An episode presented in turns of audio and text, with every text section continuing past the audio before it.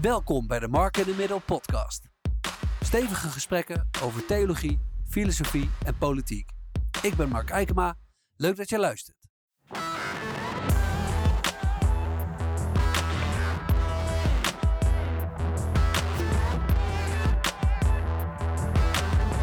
Denk maar een goede manier om te verzinnen.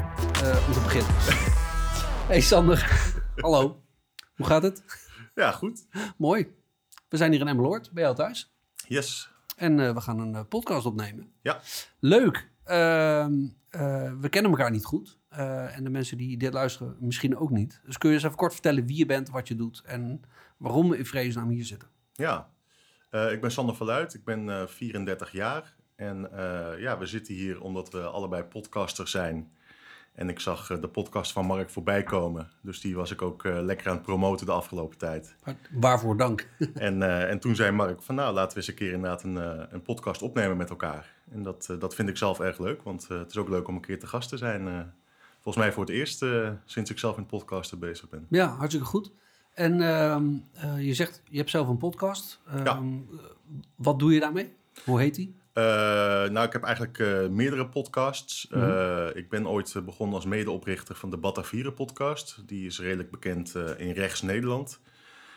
Die is ook een beetje opgekomen samen met de opkomst van Forum voor Democratie. Oh ja. Dat was een, ja, een podcast waarin we eigenlijk gasten te woord hadden uit, uit liberaal, libertarisch of conservatieve hoek. Mhm. Die je toch niet vaak in andere media voorbij ziet, ziet komen. Denk aan een Jernas, denk aan Baudet, Cliteur, et cetera. Eh, en eh, sinds iets van anderhalf jaar ben ik een eigen podcast begonnen. Omdat ik het ook leuk vond om gewoon zelf eh, dingen op poot te zetten met de gasten die ik leuk vond. Dat is Vrijdenken met Sander van Luid. En ehm, eh, die is wat sporadisch. Hangt even af van hoeveel tijd en zin ik heb in een aflevering. Maar Ja. ik zie het gewoon als een leuke hobby. En niet als iets waar per se elke week iets uitgehaald moet worden. Mhm. En ja, sinds kort heb ik ook nog een vlog. Daar ben ik mee aan het experimenteren. Gewoon even om te kijken van... hey, hoe is het nou om video te maken in plaats van audio? ja. Eh, en dat vlog heet eh, Vrij Vuur. Oh ja. En eh, ja, op die manier probeer ik eigenlijk in de alternatieve mediawereld een bijdrage te doen. En eigenlijk ja, behandel ik gewoon de onderwerpen of heb ik de gasten die ik gewoon zelf graag te gast wil hebben. Ja, ja precies. En die ja, toch heel vaak niet inderdaad in de mainstream media voorbij ziet komen. Dat Ja. is een beetje de grote gezamenlijke factor. Ja, wa- waarom vind je het belangrijk om zo'n podcast te maken? Wat, wat, wil je, wat wil je brengen wat je in de andere media niet, eh, niet hebt? Nou ja, ik denk dat eh, in ieder geval heel veel mensen eh, op rechts, in ieder geval in het wereldje waar ik me in be- begeef, het wel eens zijn dat hè, als je naar de reguliere media kijkt, vooral de NPO natuurlijk, maar in Mhm. mindere mate ook wel de commerciële media. Ja, daar zit natuurlijk toch een zekere mate van politieke correctheid altijd omheen. Hè? Of het nou gaat inderdaad om het feit dat heel veel mensen bij de NPO gewoon van zichzelf links zijn. Hè, of het feit dat eh, politieke correctheid er is om natuurlijk de adverteerders eh, tevreden te houden. Ja. Ehm, eh, we zien steeds meer dat eigenlijk de, de onderwerpen die er echt toe doen, dat die vaak niet of niet voldoende besproken worden. Daar zijn denk ik heel veel mensen het mee eens. Hè. Dat is ook waar, waarom Baudet ook altijd zegt de NPO saneren. Ja, Nou wat ja. je daar ook van vindt. Ehm, heel veel mensen zijn het gewoon ook met mij eens van... hey, de, we horen gewoon niet alle geluiden horen we even vaak terug.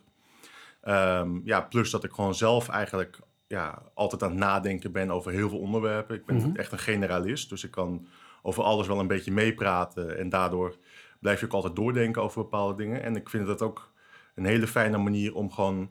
Als ik gewoon een podcast aan het voorbereiden ben bijvoorbeeld... eh, ja, dan dwing ik mezelf ook eigenlijk om mijn eigen gedachten gewoon te ordenen en te structureren. En eh, ja, ook voor mezelf vind ik het dus heel fijn om, eh, om daar gewoon mee bezig te zijn. Ja. En het Medium podcast, biedt dat nog iets anders dan bijvoorbeeld weet je, een, een, een krantartikel schrijven of, eh, of wat dan ook? Ehm, nou ja, ten eerste denk ik dat, dat er op dit moment eigenlijk al te veel tekst te vinden is op het internet. Hè? Ja. Ik bedoel, het is super makkelijk om een blog te maken, maar daardoor is het ook heel moeilijk om ja, naar voren te komen in die massa van informatie. Ja. En in ieder geval toen ik begon met podcasten, dat was in 2016, toen was podcasten nog relatief nieuw in Nederland. Ja. En ja, het voordeel is toch hè, dat het toch een wat persoonlijkere aanpak is. Je hoort iemands stem, je hoort die, ja, met iemands stem kun je ook een beetje iemands karakter een beetje aftasten. Eh, ja, plus dat het natuurlijk veel makkelijker is om naar een podcast te luisteren als je in de trein zit, als je in de auto zit. Eh, en op die manier ja, kun je ook buiten alle drukte van het leven om toch nog heel veel interessante dingen meekrijgen. Ja. Dat is denk ik het grote voordeel van podcasten. En zelfs nog te- ten opzichte van video. Ja. Want ook video is natuurlijk iets waar je wel voor moet gaan zitten. ja, nee, zeker weten. Ja. Ik weet niet hoe jij dat zelf ervaart met podcasten, maar zelf luisterde ik al- dat vaak als ik in de trein zat. Of, Ja. eh, Ja, ik heb zelf heel veel podcasts geluisterd, met name toen ik naar mijn werk eh, ehm, liep en loop. Ik doe het nog steeds, dus Ja. weet niet waarom de verleden tijd gebruik. Eh, ik loop eh, geregeld naar mijn werk, dat is drie kwartier voor mij. Dus ik kan zo maar zeggen, zeker als ik heen en terug loop, wat, met name als het wat lekkerder weer is wel doe, dan heb je gewoon anderhalf uur de tijd om, eh, om van alles tot je te nemen. En de ene keer is het wat meer entertainment gericht. Bijvoorbeeld een, Joe Rogan podcast, die ik gewoon ja, dan soms meer voor plezier luister. Maar soms ook gewoon om wat te leren. Ik heb mezelf ooit voorgenomen veel van de islam te leren bijvoorbeeld. Nou, daar heb ik een soort podcast van acht uur. Dat is dan misschien meer een soort audiocursus, of hoe je het ook noemt. Maar Ja. het komt via hetzelfde kanaal tot je. Eh, en dat luister je gewoon een paar keer. Ja. Dus je kan jezelf op allerlei gebieden, of nou fil- filosofie, theologie, politiek, wat het ook is, je kunt gewoon heel veel tot je nemen. klopt. En dat, eh, dat vind ik heel fijn. En het leuke aan, aan de manier waarop wij hier nu zitten met z'n tweeën, zeg maar, is dat je ook de mogelijkheid hebt om door te vragen. Ja. Ehm, want heel vaak is eh, communicatie natuurlijk eenzijdig. Iemand vertelt iets, weet je, Asja ten Broeke typt in een of ander vilijn stukje wat er allemaal mis is met witte mannen of zo. En dan kun je dat lezen en dan kun je dan van alles van vinden. Ja, het is al gedrukt en het ligt er bij mensen op de mat. Terwijl Ja. als ik met haar bijvoorbeeld zo zit, ja, of nu met jou of met, met wie ik ook maar zit, kun je uiteindelijk vragen, wat bedoel je met dat woord? Hey, geloof je dat dit, weet je wel? Is, is dit de juiste interpretatie? Hey, is dit niet een betere manier van daarnaar kijken? Dus dan kun je elkaars gedachten gewoon scherpen. Eh, dat vind ik voor mezelf leuk. Voor mij is het ook een hobby natuurlijk. Eh, maar ik denk ook dat voor luisteraars gewoon goed is om te denken... ah, iemand durft gewoon eens een keertje te vragen van... joh, hey, leuk dat dit een voordeel is, maar dit is een heel groot nadeel. Wat moeten we daarmee? En dan, ja, dan kom, ik, kom je hopelijk eh, verder met elkaar. Nou ja, het, het, het voordeel is natuurlijk, als, je, als je naar de gewoon televisieprogramma's of, of zo kijkt, of radioprogramma's, die zijn altijd aan tijd gebonden. Ja. Eh, en het lijkt ook wel alsof eh, alle items steeds korter worden tegenwoordig. En eh, ik erg me ook heel vaak aan bijvoorbeeld adviezen van mensen die dan zeggen: ja, je podcast is veel te lang, of je, of je artikel is veel te lang. En dan denk ik echt van ja, maar. We zijn elkaar wel een beetje gek aan het maken. Want Ja. eh, inmiddels is onze tijdspanne is misschien een paar minuten. Dat, dat schijnt ook een steeds groter probleem te worden. Ja, laten we gewoon eh, de diepgang weer een beetje gaan opzoeken. En ehm, eh, het voordeel onder andere met podcasten... en bijvoorbeeld dat zie je ook bij een Joe Rogan bijvoorbeeld... ja, je bent in principe vaak niet aan een tijd gebonden. Dus als het gewoon een goed gesprek is, dan ga je Mhm. gewoon door. ja, Als er wat minder goed gesprek is, dan, dan eh, wordt het vanzelf wel korter. ja, Ehm, maar inderdaad, eh, ja, en het, het is vaak, het komt ook wat meer over alsof je gewoon een gesprek tussen, tussen vrienden of zo, Mhm. alsof je er gewoon bij zit. Ja. Eh, dat vind ik het, he- het on- ontzettend leuke van bijvoorbeeld een Joe Rogan podcast. Maar dat is ook wat je heel vaak hoort ehm, van mensen die dan bijvoorbeeld bij een Jordan Peterson bijeenkomst zijn. Hè, Jordan Peterson die ging dan bijvoorbeeld eh, debatten voeren met mensen als Sam Harris en zo. ja, En ja, het, het is eigenlijk net alsof je gewoon als publiek gewoon bij een goed gesprek tussen twee vrienden ja, toeschouwer bent. En dat, dat, dat, dat biedt zoveel meerwaarde ten opzichte van al die vluchtigheid van, Mhm. eh, van veel mainstream media, vind ik. ja. Dus uiteindelijk biedt het ook wel weer een soort hoop van blijkbaar hebben mensen er toch wel nog steeds behoefte aan Ja. om die diepgang op te zoeken. Ja, dat denk ik inderdaad ook wel. Ik, ik, ik heb zelf geen tv meer. Die hebben we een aantal jaar geleden geditcht. En ik zie nu, als ik op Twitter kijk, zie ik vooral heel veel mensen bitchen over tv-programma's. Ja. Dat ik ook denk, ja, kijk dan niet. Weet je wel? Ik snap het ook gewoon niet zo goed. Eh, en die, die vluchtigheid vind ik inderdaad ook wel echt ehm eh, karig. Zo'n De Wereld Draait Door. Er komt er een gast in, die moet dan na anderhalve minuut moet je een complex iets uitleggen. Ja. Ja, gast, dat, dat werkt niet. Laten we niet doen alsof het wel zo werkt natuurlijk. Ehm, Dat is ook een soort karikatuur op zichzelf, hè? die Ja. Matthijs van Nieuwkerk, die Ja. dan zo snel mogelijk alles probeert af te ratelen. En als er dan een stukje muziek is, dan mag een band opdraven voor 30, mu- 30 seconden muziek of zo. Ja, ook zoiets. Alsof je dan een goed nummer kan presenteren. Ik kijk dan liever die... Want voordat de aflevering begint spelen ze een heel nummer namelijk. Toen denk ik, ja, maar laat dat er dan gewoon in zitten. Dat is vaak ook met 2,5 minuut. Waarom, waarom dat hap snap? Ik snap niet zo goed waarom dat is. En dat vond ik opvallend. eh, want ik ben eh, eh, Jordan Peterson ook op het spoor gekomen... door iemand die dat tipte. Die ken ik uit de kerk. in Utrecht nog. Die tipte mij Jordan Peterson. En die vertelde van, ja, weet je, dit heeft een aantal lezingen over die oude Bijbelverhalen. Ik zei, nou, interessant. En dan ga je inderdaad naar nou, die serie met lezingen toe. En dan krijg je dus een lezing van, wat is het? Een uur, twee uur, misschien nog wel langer. Over, ik geloof in eerste instantie gewoon de eerste zin van het Bijbelboek Genesis. Dan gaat hij dan twee uur lang op kouwen. Ja. En er zitten daar honderden tot duizenden mensen zitten daar gewoon aandachtig naar te luisteren. En ik ook, ik vind het te gek. Ja. Terwijl ook daar in kerken wordt er steeds meer nagedacht. Oeh, een preek van 20 minuten, oeh, ja, dat is eigenlijk wel te lang. Ja. Het moet eigenlijk wel korter. Terwijl ik heel vaak denk, volgens mij helemaal niet. Ja. Volgens mij moet je het misschien dan maar minder vaak en dan gewoon een uur vol lullen en zorgen dat het goed is. En dan moet je dan iedere week weer een, een of ander inspirerend praatje houden. Ja, vraag me af of het werkt. Nou, ja, Ja, weet je, en, dat, en dat probleem heb ik met tv ook. Het is ook een beetje de tijdsgeest dat alles maar leuk moet zijn en alles maar makkelijk moet zijn. Ja, Eh, maar dat werkt niet meer. En dat is ook het grappige aan zo'n Jordan Peterson. Hè. Waarom trekt Jordan Peterson zoveel jonge rechtse mannen aan? Hè? Dat Ja. is een beetje het cliché wat vaak bij hem wordt opgevoerd. ja Ja. precies. misschien omdat die jonge rechtse mannen gewoon behoefte hebben aan een soort bezieling... die ze gewoon nergens meer kunnen vinden. Ja, Eh, ik geloof dat ze dat... eh, je hebt de intellectual dark web, hè? dus dat is dat Mhm. kringetje van denkers... die elkaar heel vaak spreken. Zo'n Joe Rogan, Jordan Peterson... eh, Steven Pinker, Ben Shapiro. ja, Weinstein, Ja. de Weinstein-broers. En een, een daarvan die zei ook van... ja, Jordan Peterson is een beetje de, de oom die hielp hoe je je das moest, moest knopen, weet je wel. Ja, en ja, die je gewoon wat, wat levensadviezen gaf. ja. En eh, dat, dat missen we blijkbaar eh, op heel veel andere gebieden. Ja, en ik merk trouwens ook aan de linkerkant dat bijvoorbeeld iets als een correspondent, die natuurlijk niet altijd de kortste artikelen publiceert. En Rutger Bregman met zijn boeken, zeg maar, die ook vaak wat, nou, wat complexere materie probeert eh, te duiden. Niet per se op mijn manier, maar dat maakt, dat maakt verder niet zoveel uit. Eh, dat dat ook wel gewoon aanslaat. En dan denk ik ook, ja, weet je, het zijn niet alleen maar de rechtse, rechtse boze mannen die, die enthousiast worden. Maar ook aan de linkerkant merk ik gewoon best wel behoefte aan gewoon wat meer diepgang. En ehm, ehm, ik zou daar nog wat meer willen zien. Want ik heb het idee dat het daar wat minder sterk is dan aan de rechterkant. Maar goed, dat hè, kan ook in mijn bubbel liggen natuurlijk. Maar nee, die, die, die ruimte voor goede dialoog, dat is wel... ehm, Ja. Dat vind ik wel echt het grote voordeel van een, eh, van een podcast, ja. Ja, nou ja, wat, wat ik ook grappig vind, eh, als, je, als je even één of twee decennia teruggaat, eh wat, wat toen als een van de beste televisieprogramma's werd gezien, en misschien nog steeds wel, dat is Zomergasten. Oh ja, ja. Omdat het gewoon eindelijk een keer gewoon drie uur lang een combinatie van filmfragmenten en een goed gesprek was. Hè, en al die recensies die gaan er ook altijd over van hoe, diep, hoe, hoe diepgaand was het gesprek en Ja. hoe goed was de interviewer. En, ehm, maar het, het grappige is natuurlijk dat ehm, dat programma is nog steeds heel interessant. Maar op het internet kun je nog veel betere programma's vinden Ja. dan iets als Zomergasten. Want ja. eh, vergeleken met al die andere eh, podcasts onder andere is zo'n Zomergasten nog steeds redelijk oppervlakkig. ja. Want je zit nog steeds de helft van de tijd naar televisie te kijken, niet naar een goed gesprek. Ja.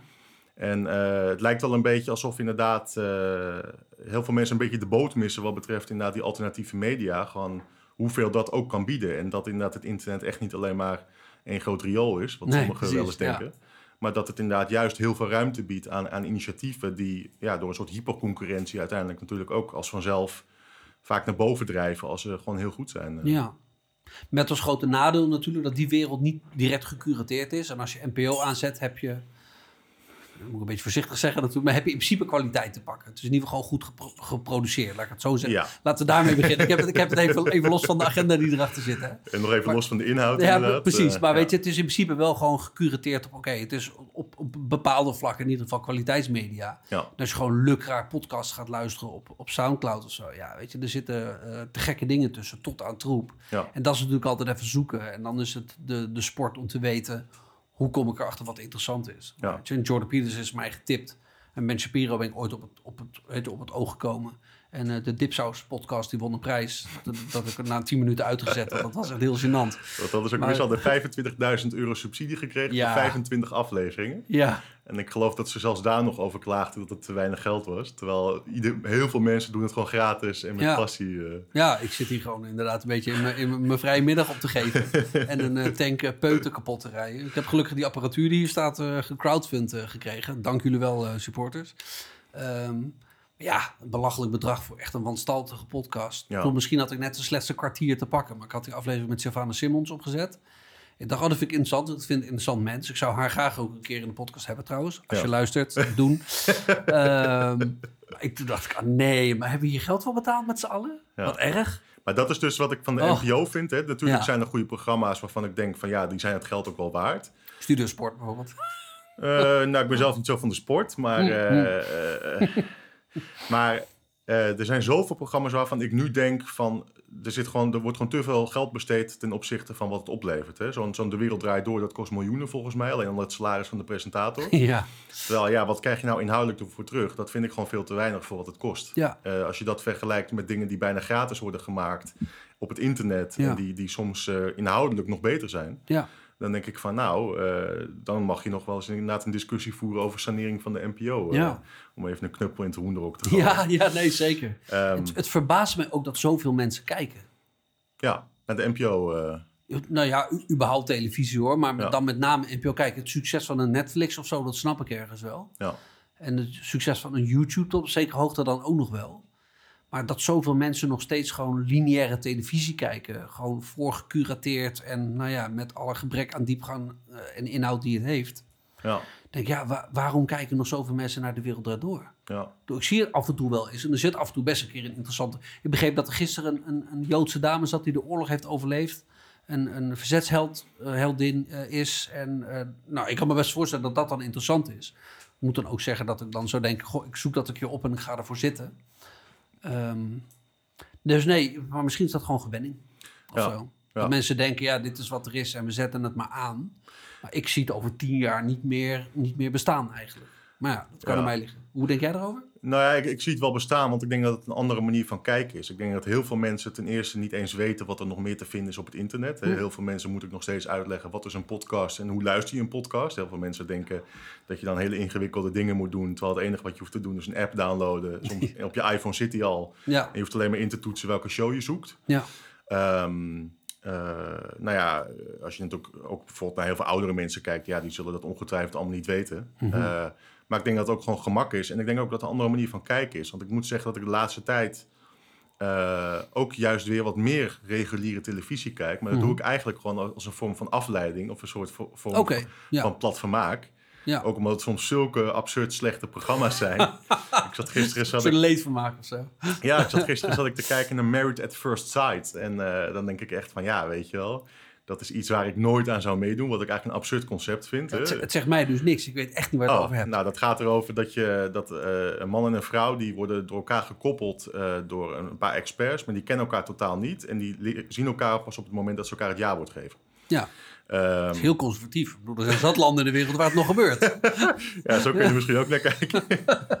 maar ehm, eh, ik, ik vind het dan ook wel weer heel fascinerend of zo. Mhm. Eh, eh, omdat ik, aan de ene kant vind ik het een heel slecht ja, idee. Hè. Ik zou het natuurlijk in, de- in de echte wereld zou ik het nooit doen of zo. Nee. vind ik het een absurd idee dat je met iemand trouwt die je niet kent. Maar tegelijkertijd ben ik dan toch wel weer gefascineerd daardoor. En ook Ja. wel weer door, door hoe ze dat dan filmen. En ja, ehm, ik zie het ook gewoon als een soort van simpel vermaak. Een beetje het behang aan, eh, aan de muur. Ja. Eh, als ik ook niet al te diep wil nadenken eh, later op de avond. Ja, nee, oké, die snap ik inderdaad. Ja. En, want juist ik, sinds ik ook zelf natuurlijk ook in die alternatieve media ben... ja, ik ben juist gewend om heel veel op inhoud te zoeken. Dus, Ja. dus ik, ik ga inderdaad een YouTube af of ik ga, ik ga mijn podcastlijst door... Ja. En ik ga heel gericht zoeken van oké, welke titels zie ik, wat ga ik luisteren? En dan ga ik ook echt aandachtig luisteren. Ja.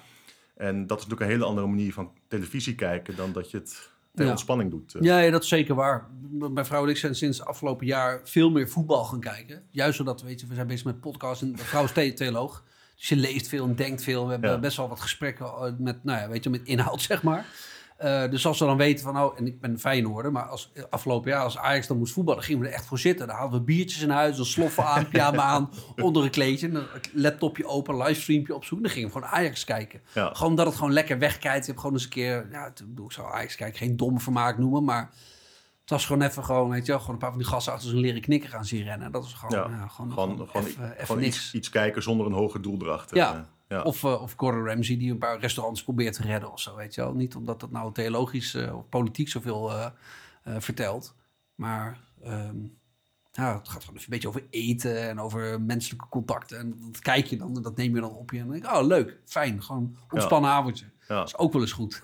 ja, ik, ik moet ook zeggen, ehm, eh, heel veel mensen weten dat al van mij. Maar ik, ja, sinds, sinds 2,5 jaar kamp ik met eh, burn-out klachten. Mhm. En eh, ik heb zelf ook wel het idee dat, dat het mede misschien ook wel komt door een soort information overload. Hè? Want Hmm. inderdaad, ik was en zes dagen per week aan het werk. Maar tussendoor zat ik ook nog al die podcast te luisteren. En wilde ik dat aandachtig volgen. En, Ja.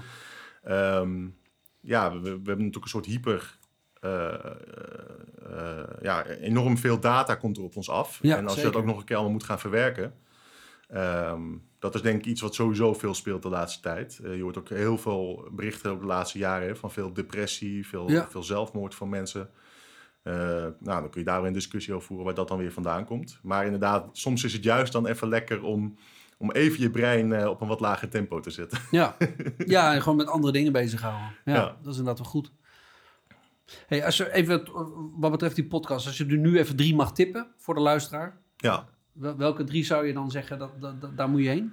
Eh, en niet van jezelf, dan gaan ze allemaal naar jou luisteren, ja, naar mij. Dat, eh, maar die heb, die heb ik al. eh, dat moet ik ook niet hebben. Ehm, eh, de, de eerste podcast die ik zou willen aanbevelen is No Agenda.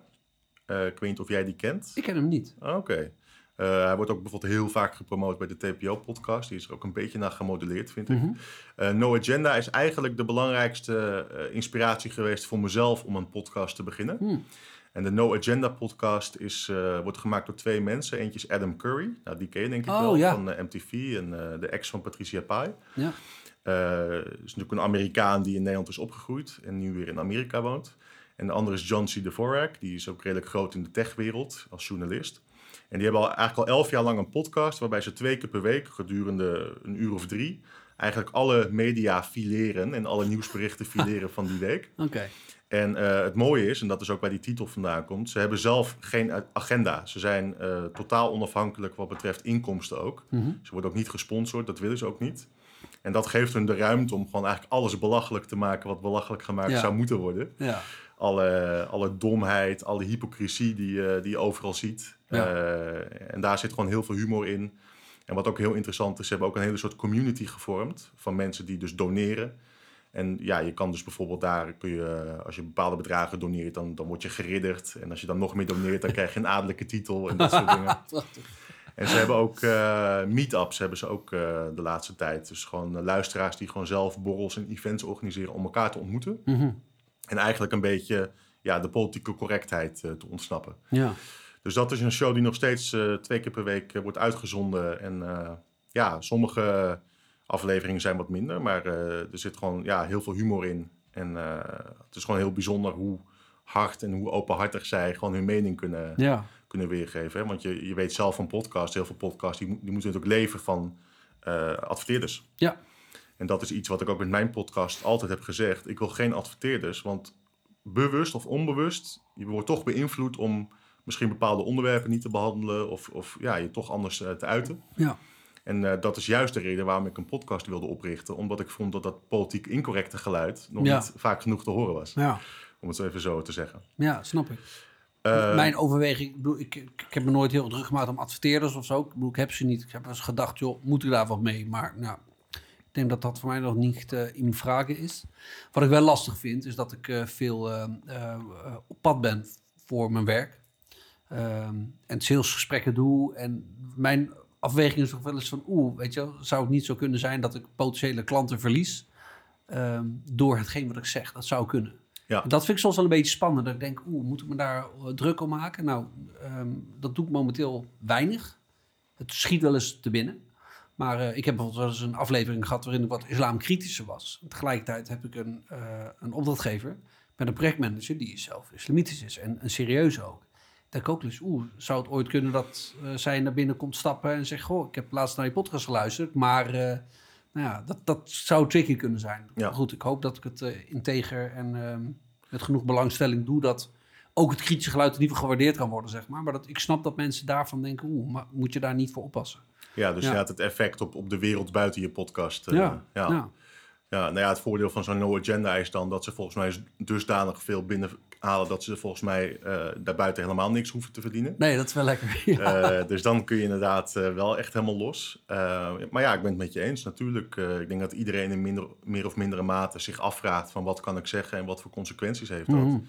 Maar ja, dat is juist de engste vorm van censuur. Hè? Dat is zelfcensuur. Ja, klopt. Ja. Ik heb eh, een ander voorbeeld en ik, ik denk dat het waar is. Ik kan het alleen niet controleren. Ik denk dat ik ooit niet ben aangenomen bij een baan. Eh, want ik kwam daar solliciteren en eh, ze waren hartstikke aan over mijn werk. Eh, en we raakten aan de praat. En op een gegeven moment zagen ze een tatoeage en ik heb halleluja op mijn arm staan. Het was het, eh, goh, ben je christen? Ik zei, ja, eh, zeker. Oh, eh, serieus? Nou wat bedoel je met serieus? Maar ja, weet je, dit staat op mijn arm. dus ja, weet je, het, het is wel iets wat me bezighoudt of zo. En toen zei ze, ja, wij zijn dat niet. Ik zei, nee, maar dat maakt mij ook niet zoveel uit. Nee, maar we, we hebben wel een paar christelijke klanten. Ik wist toch wat dat ze twee, zullen we zeggen, wat expliciete christelijke klanten hadden. Zeiden, ja, maar dat doen we niet omdat ze christen zijn, maar gewoon omdat het klanten zijn. Ik zei, ja, dat vind ik prima. Ik zoek niet christelijke collega's, ik zoek ook geen christelijk werk. Ik wil gewoon, Oké, weet je ze, en ze hadden het al gezegd dat ik door zou gaan naar de tweede ronde. Zo enthousiast waren ze over hetgeen wat ik had gemaakt. En die middag of de volgende dag, dat weet ik niet precies, kreeg ik een telefoontje. Ja, hey eh, Mark, ja, ik wil toch even zeggen dat, het, eh, dat we er toch vanaf zien. Hmm. Dus, oh, goh, kun je me vertellen wat, wat ik dan beter had kunnen doen? Ja, nee, maar we zien er gewoon maar vanaf. Nou, ze later nog een keer achteraan gebeld of gemaild. Ze- Ik wil graag weten wat er dan niet goed zou zijn Ja, voor een volgende keer. En uiteindelijk zei ze, ja, je portfolio was niet up-to-date genoeg. En ik had nog even gekeken, want het was echt heel recent werk. Dus ik kan me alleen maar voorstellen dat ze op een gegeven moment dachten... oeh, van een hele christelijke jongen, laten we. Ja, shit, dat, zie ik eigenlijk niet zo zitten. Dat past hier niet. Maar ja, je kunt niet zeggen, goh, we hebben liever geen christen hier over de vloer. Eh, Ja. dus, dus hebben ze, naar mijn idee, een andere reden bedacht. Weet je, ik heb het ze nooit gevraagd, joh, was dit de reden? Ik weet ook niet of het zo is, maar apart. ik kan alleen maar bedenken dat dat het was. Ik, ik zou eerder denken dat het andersom is. Dat een streng christelijke zelf eh, misschien moeite heeft met het niet-christelijke karakter van een organisatie. Dat, dat zou inderdaad kunnen, ja. Maar goed, Ja. dan is het een keuze van die persoon, zeg maar. Die Ja. was gewoon, ja... hmm. Nou, ik, inderdaad, eh, ja, ik- z- zelfs ik als hardcore atheïst zou geen moeite hebben om een christen aan te nemen. Als hij maar af en toe accepteert eh, nou, maar. dat ik me op een bepaalde manier uit naar bepaalde religies. eh, Ja. Ja, Maar voor de rest, eh, ja, sta ik daar eh, heel open in. eh, ja. Apart. Maar goed, ik kan me dus voorstellen dat mensen dus door wat, door wat je zegt in een podcast of zo... Ja, weet je, een bepaald beeld van je krijgen. Of misschien bepaalde dingen wel of niet van je willen of zo. Dat, nou, Ja. Geen idee. Maar goed, no agenda dus. Want daar waren we. No agenda, ja, Ja. Dus dat is inderdaad eh, ja, een- toch wel een grote inspiratiebron voor mij en ook voor veel anderen. Ik weet Mhm. dat ze ook zelfs in Nederland eh, tegenwoordig meetups hebben, vaak in Utrecht. Dus eh, Leuk. ik zou zeggen, als je het niet kent, eh, luister het zeker. Eh, het kost soms een beetje wat moeite om, om erin te komen, want ze hebben heel veel running gags, omdat ze natuurlijk al elf jaar bezig zijn. Oh ja, ja. Dus allerlei jingles die continu terugkomen. en Zo. In het begin denk je echt, wel luister ik in godsnaam naar? Ja, ja, ja. Maar na een tijdje, dan, eh, dan pik je het wel op. Ehm, ja, in Nederland vind ik eigenlijk de beste podcast eh, die van Jan Roos. Jan Roos. Ehm, zeg. Oh dat, ja, dat zouden veel mensen misschien niet verwachten. Want veel mensen denken bij Jan Roos van... nou, dat is zo'n oppervlakkige rechtse gast met zijn extreme uitingen. Maar wat ik, wat ik leuk vind aan zijn podcast... is dat hij inderdaad ook gewoon echt de tijd neemt met één gast. Mhm. Ook inderdaad een uur tot anderhalf uur. Eh, dat hij een heel klein beetje actualiteit meeneemt. Dat vind ik ook wel leuk. Eh, ja, plus dat hij er ook gewoon humor eh, in stopt. Ik weet niet of je zelf wel eens een aflevering hebt geluisterd van hem. stukjes met uh, Salima, Moussalima heb ik stukjes van Oh ja, geluisterd. dat is omdat ze ook bij mij te gast was. Ik dacht, ik wil even wat luisteren. Ja. Ehm, ja, mijn eerste gevoel was inderdaad... Ik, ik vond het allemaal een beetje te lollig en te... te ah, nee, wat een onzin. Een beetje, een beetje grootspraak. Ik dacht, ja, oké. Maar goed, dus ik heb er misschien te weinig aandacht aan besteed. Dus ik zou het eigenlijk gewoon een keer van kop tot kop moeten luisteren. En dan heb je een beter beeld. Dus, eh, maar, Ja. Nou ja, het, het, is, het is natuurlijk wel iemand die in een zekere politieke hoek zit. Hè? Mhm. Zeker nu die tegenwoordig weer heel erg zichzelf affilieert met Forum voor Democratie. Ehm, maar goed, eh, de gesprekken die hij heeft eh, over klimaat, over eh, media, over de islam, ja, vond, vind ik toch wel diepgaand. Ja. ik vind dat een goede combi ook met, met een beetje humor tussendoor. ja. Dus dat vind ik eigenlijk wel, wel de beste in Nederland op dit moment. Mhm. En ja, verder, ik zit even snel na- te denken, want ik luister soms echt tientallen podcasts. En dan ook nog per periode weer de een meer en de andere minder. ja, sure. Ehm, ja, ik denk uiteindelijk toch inderdaad Joe Rogan. Ja, Zeker als je een beetje wil gaan beginnen met, eh, met de podcastwereld ontdekken. Eh, ja, die is geloof ik inmiddels ook al tien jaar bezig. Zag ik ja laatst, echt eh, al lang wel. Die heeft al bijna 1500 afleveringen of zo, denk ik. Ja, zoiets. Inmiddels doet het ook echt iedere week. Ja, Nou, maar weet je... ja, soms zelfs nog vaker, toch? Soms wel meerdere per week. Eh, Ik dacht Oh, sorry, ook- ik bedoelde eentje per dag. Ja, iedere iedere ja. dag neemt er een. Ja, iedere werkdag in ieder geval, denk ik. Ja, Nou, zelfs in dat tempo ben je minimaal vijf jaar bezig. Maar in het begin ging ik denken wat langzamer.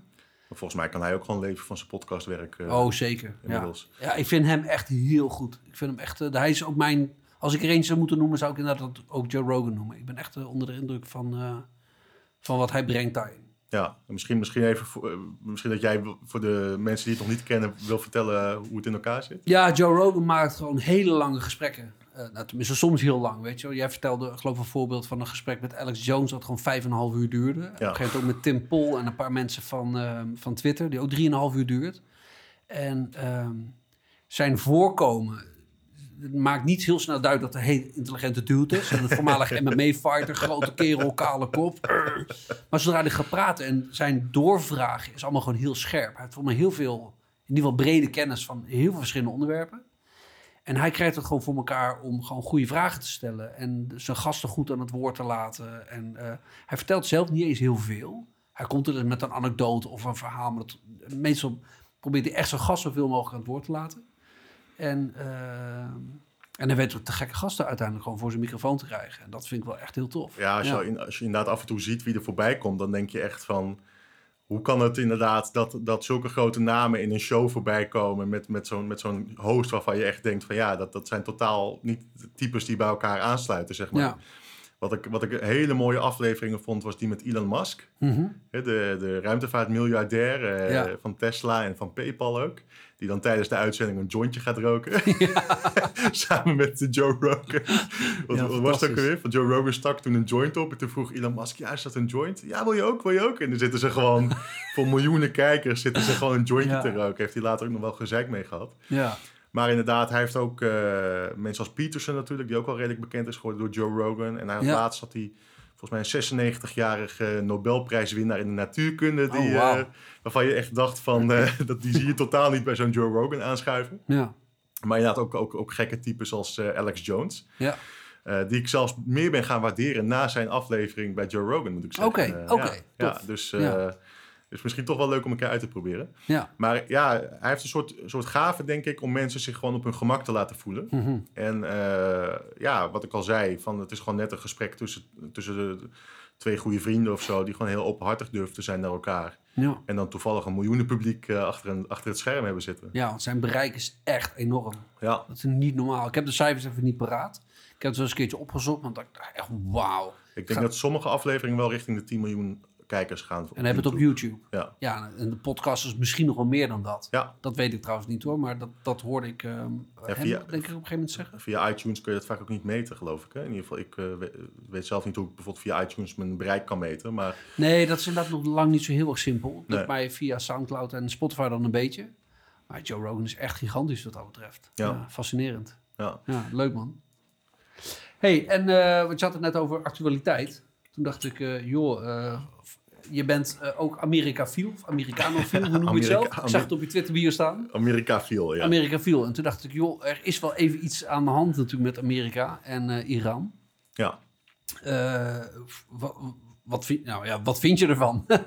Ja, eh, ik zei het ook al voor, voor het begin van deze uitzending. Ik, ik vind het gewoon heel lastig te duiden wat er in, in Iran gebeurt, in het Midden-Oosten. Dus Ik denk dat sowieso heel weinig mensen precies afweten wat er nou gebeurt. Want je hebt ook zoveel strijdende partijen. Och, man, ja. Eh, Ja. Je hebt zoveel landen waar, waar conflicten zijn. Je hebt, je hebt, eh, eh, soms heb je ook wel eens van die kaartjes... Van dat, dat ze al die partijen laten zien met allianties. Ja, En eh, het is nooit zo van de vijand van mijn vijand is mijn vriend. Dat, Nee. dat, dat is, er zit totaal geen logica op te trekken. zeker rondom het Syrië-conflict heb ik ooit een kaartje gezien dat ik dacht, het is gewoon een Rorschach-test test of zo. Dat is gewoon niet uit te komen. Ja, ja Nee. en dan heb je het over Syrië. Nou, nu hebben we het over Irak en Iran. Maar goed, in, Iran zit, of in Syrië- zit Iran daar natuurlijk ook weer op zekere hoogte achter. Met eh, Assad. Ehm, ja, ik vind het zelf een heel moeilijk onderwerp om iets over te zeggen. Ja. Maar eh, laat ik het zo zeggen. Ik ben niet iemand die bij voorbaat eh, Donald Trump al gaat veroordelen of iets dergelijks. Mhm. hè. Wat, wat je natuurlijk wel heel vaak ziet, nu onder andere in links-Amerika. Er zijn bepaalde gekken daar die, ik geloof dat Michael Moore, die, die zou wel even een, eh, een Twitterbericht sturen naar Ayatollah Khomeini. om toch even geen oorlog te voeren. Alsof Ayatollah Khomeini naar Michael Moore zou luisteren. Ja, En er was een of andere linkse actrice die, eh, die bood publiekelijk haar excuses aan aan Iran. Dat eh, Amerika werd gegijzeld door een eh, terroristisch regime in Ja. plaats van Iran. ja. Dus, Ja. dus er is een hele hoop gekte te vinden, laat ik het zo zeggen. Ja. Ehm, ja, ik, ik vind het heel moeilijk om, om precies, precies op dit gebied een standpunt in te nemen. Maar ik denk dat wel duidelijk is dat Donald Trump iemand is die niet met zich laat zollen. Nee. En dat dat denk ik ook wel, over het algemeen ben ik wel meer van die kant dan van de kant van laten we alles maar gedogen en een beetje de, de Chamberlain eh, appeasement, zeg maar. Ja. Maar je vindt dus ook wel dat Trump het over het algemeen goed doet. Eh, ja, ik, eh, in eerste instantie was ik meer van, nou, liever Trump dan Hillary. Want ik denk dat Hillary in ieder geval minder go- goed zou zijn. Of, Mhm. of, of, of Donald Trump minder slecht zou zijn, laat ik het zo zeggen. Eh, ik ben zeker niet van, ehm, eh, van zijn economische beleid. Ik ben wel bijvoorbeeld meer van vrijhandel en ik, ik hou ook niet van, van schulden maken, wat Donald Trump nu toch wel heel erg doet in Amerika. het is niet zo dat hij nou opeens de, de staatsfinanciën op orde aan het brengen is. Oké. Maar als je, het, als je het puur hebt over nationalisme, denk ik dat we heel veel van hem kunnen leren. omdat hij gewoon zegt van ja, ik ben er voor de Amerikanen en ik ben er niet voor een Verenigde Naties of voor welk andere overkoepelend orgaan dan ook. En dat is denk ik heel belangrijk, dat we ons blijven beseffen, um, in ieder geval dat vind ik, dat, dat, dat, dat staten of dat natiestaten soeverein moeten zijn. Ja. En dat, uh, dat natiestaten ook gewoon het recht hebben om bijvoorbeeld migranten te weren als ze dat willen. Ja. En dat is natuurlijk, wordt heel goed uh, aangetoond met zijn muur die hij bouwt. Mm -hmm. um, ja, een beetje dom om dan te zeggen dat de Mexicanen ervoor gaan betalen. Maar ik denk dat er niks mis is met, met een goede grensbewaking. En Nee. gewoon harde eisen stellen aan migranten. Ja. Volgens mij is Obama ooit begonnen met een soort afscheiding, maar dat was vrij karig. Ja, En dus is hij inderdaad nu wat, eh, dat allemaal wat serieuzer het aanpakken. ja.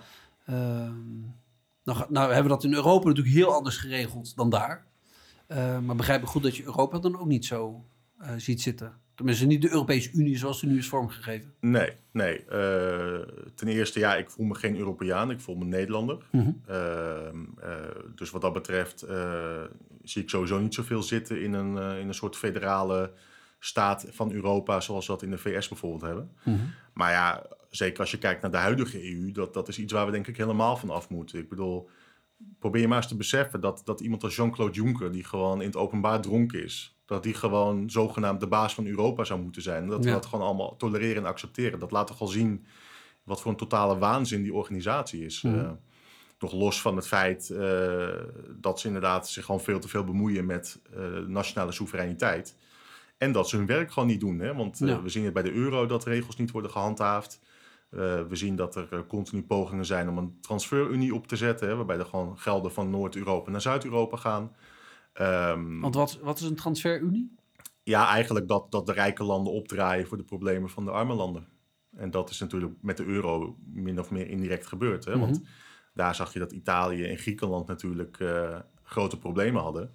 Ja, en wat, wat heeft Europa gedaan? Die heeft natuurlijk alle landen gedwongen om geld te storten in een groot fonds. Ja. Om die landen te redden met hun problemen. Ja, en eigenlijk ben je dus impliciet ben je gewoon ehm, eh, belasting aan het heffen in het noorden om het zuiden op, op, eh, op de been te houden. Ja.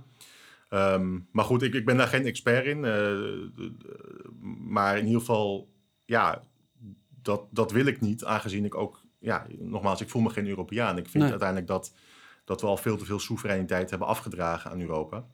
En ik denk dat op dit moment het allergrootste probleem van de Europese Unie is, is dat er gewoon geen migratie wordt eh, gehandhaafd. Ja. Dus we hebben officiële buitengrenzen in de Middellandse Zee en eh, Turkije.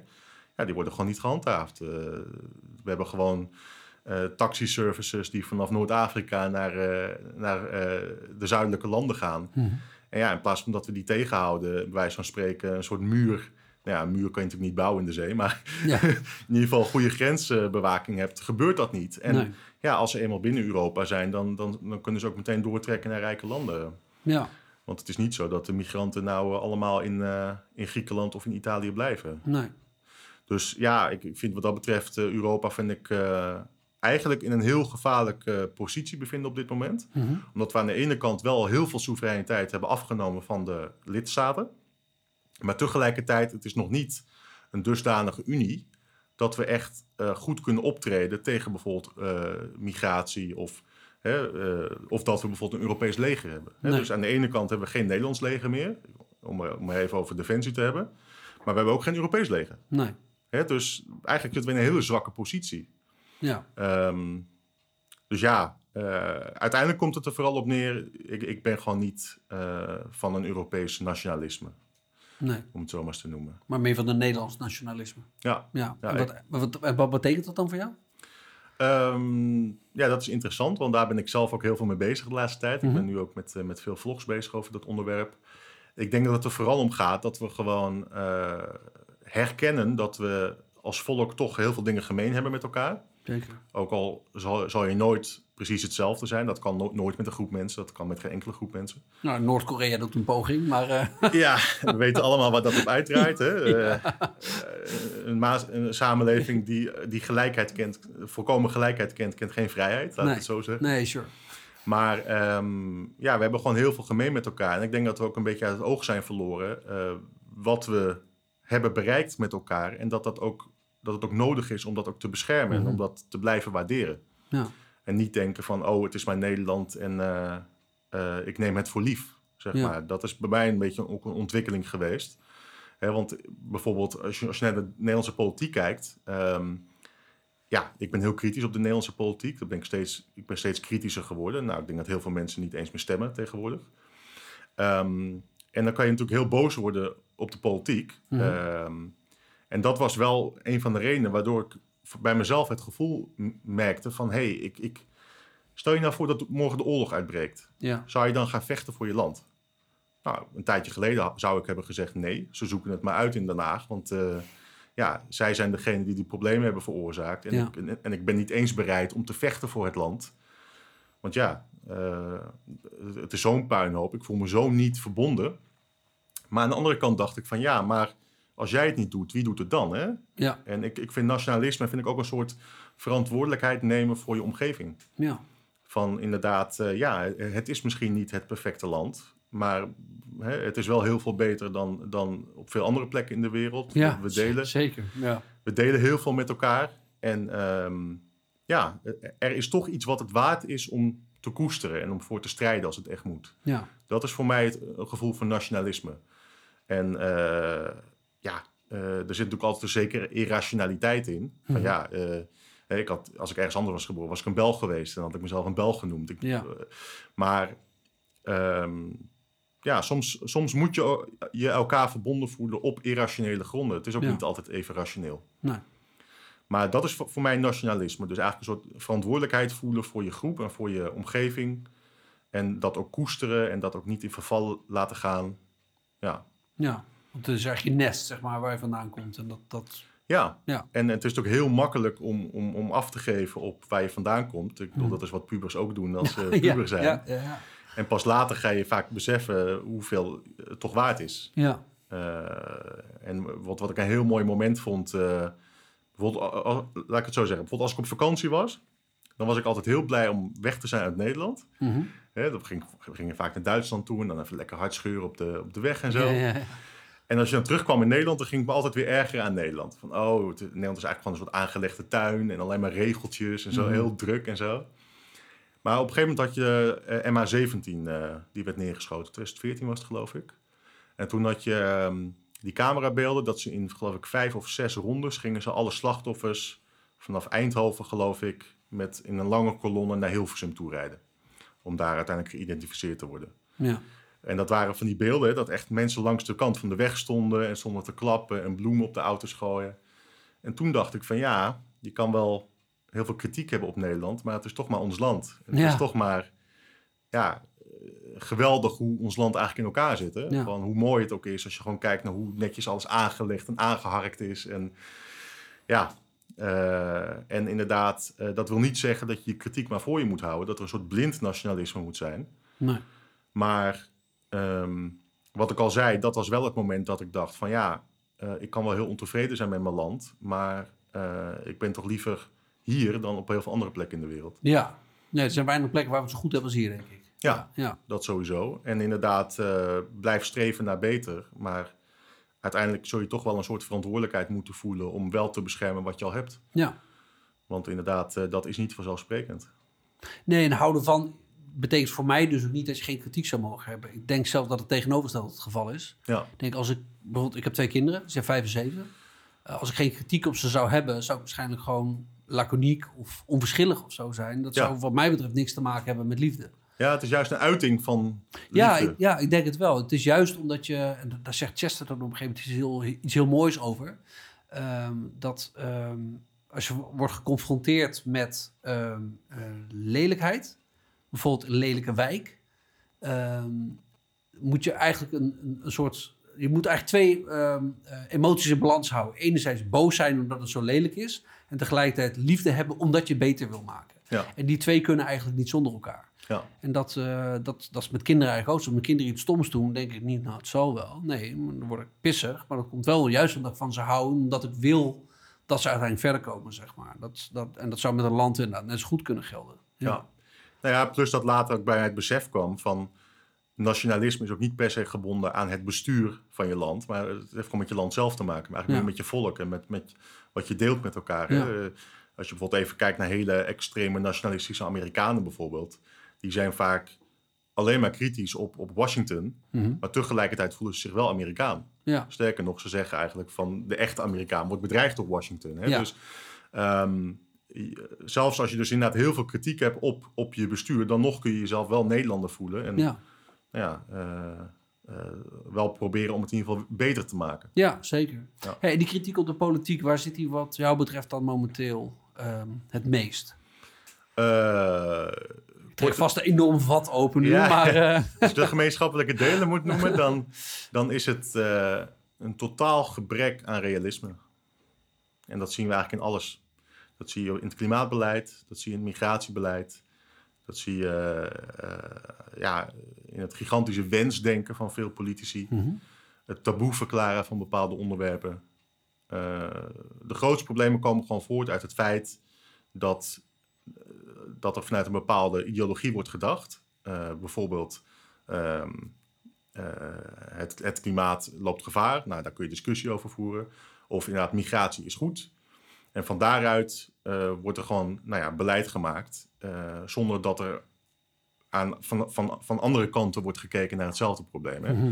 Eh, bijvoorbeeld, ja, je, je kan prima voorstander zijn van migratie. Hè? Er zitten zeker voordelen aan migratie.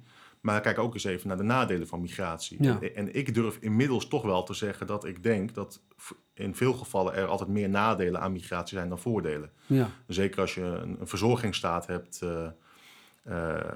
waar migranten gebruik van kunnen maken, laat ik het zo zeggen. ja, Ehm, eh, hetzelfde, nou ja, voor het klimaatbeleid. eh, ik zeg niet dat, dat, dat er bijvoorbeeld geen opwarming van de aarde is. Hè. Ik, ik, ik moet toch maar vertrouwen op de wetenschap. Ik ben Mhm. geen wetenschap. Ik ga niet zeggen dat alle wetenschappers onzin praten. Maar wat ik wel absurd vind, en dat is iets waar ik eigenlijk nog geen weerwoord op heb gehad, is: ehm, oké, we, we hebben een klimaatakkoord, hè, 1000 miljard volgens Thierry Baudet. Oké, maar wat gaat het nou opleveren? Ja, en als ik dan uit heel veel berichten hoor dat het maar 0,00 zoveel graden Celsius verschil zal maken, ja, dan denk ik echt van waar ben je in godsnaam mee bezig? Mhm, ja. Want natuurlijk moet je iets doen voor het klimaat, maar ten eerste, het moet wel wat opleveren dan. Ja. Dus ik, dan wil ik liever dat het een halve graad of een hele graad verschil maakt en niet eh, eh, zoveel cijfers achter de komma.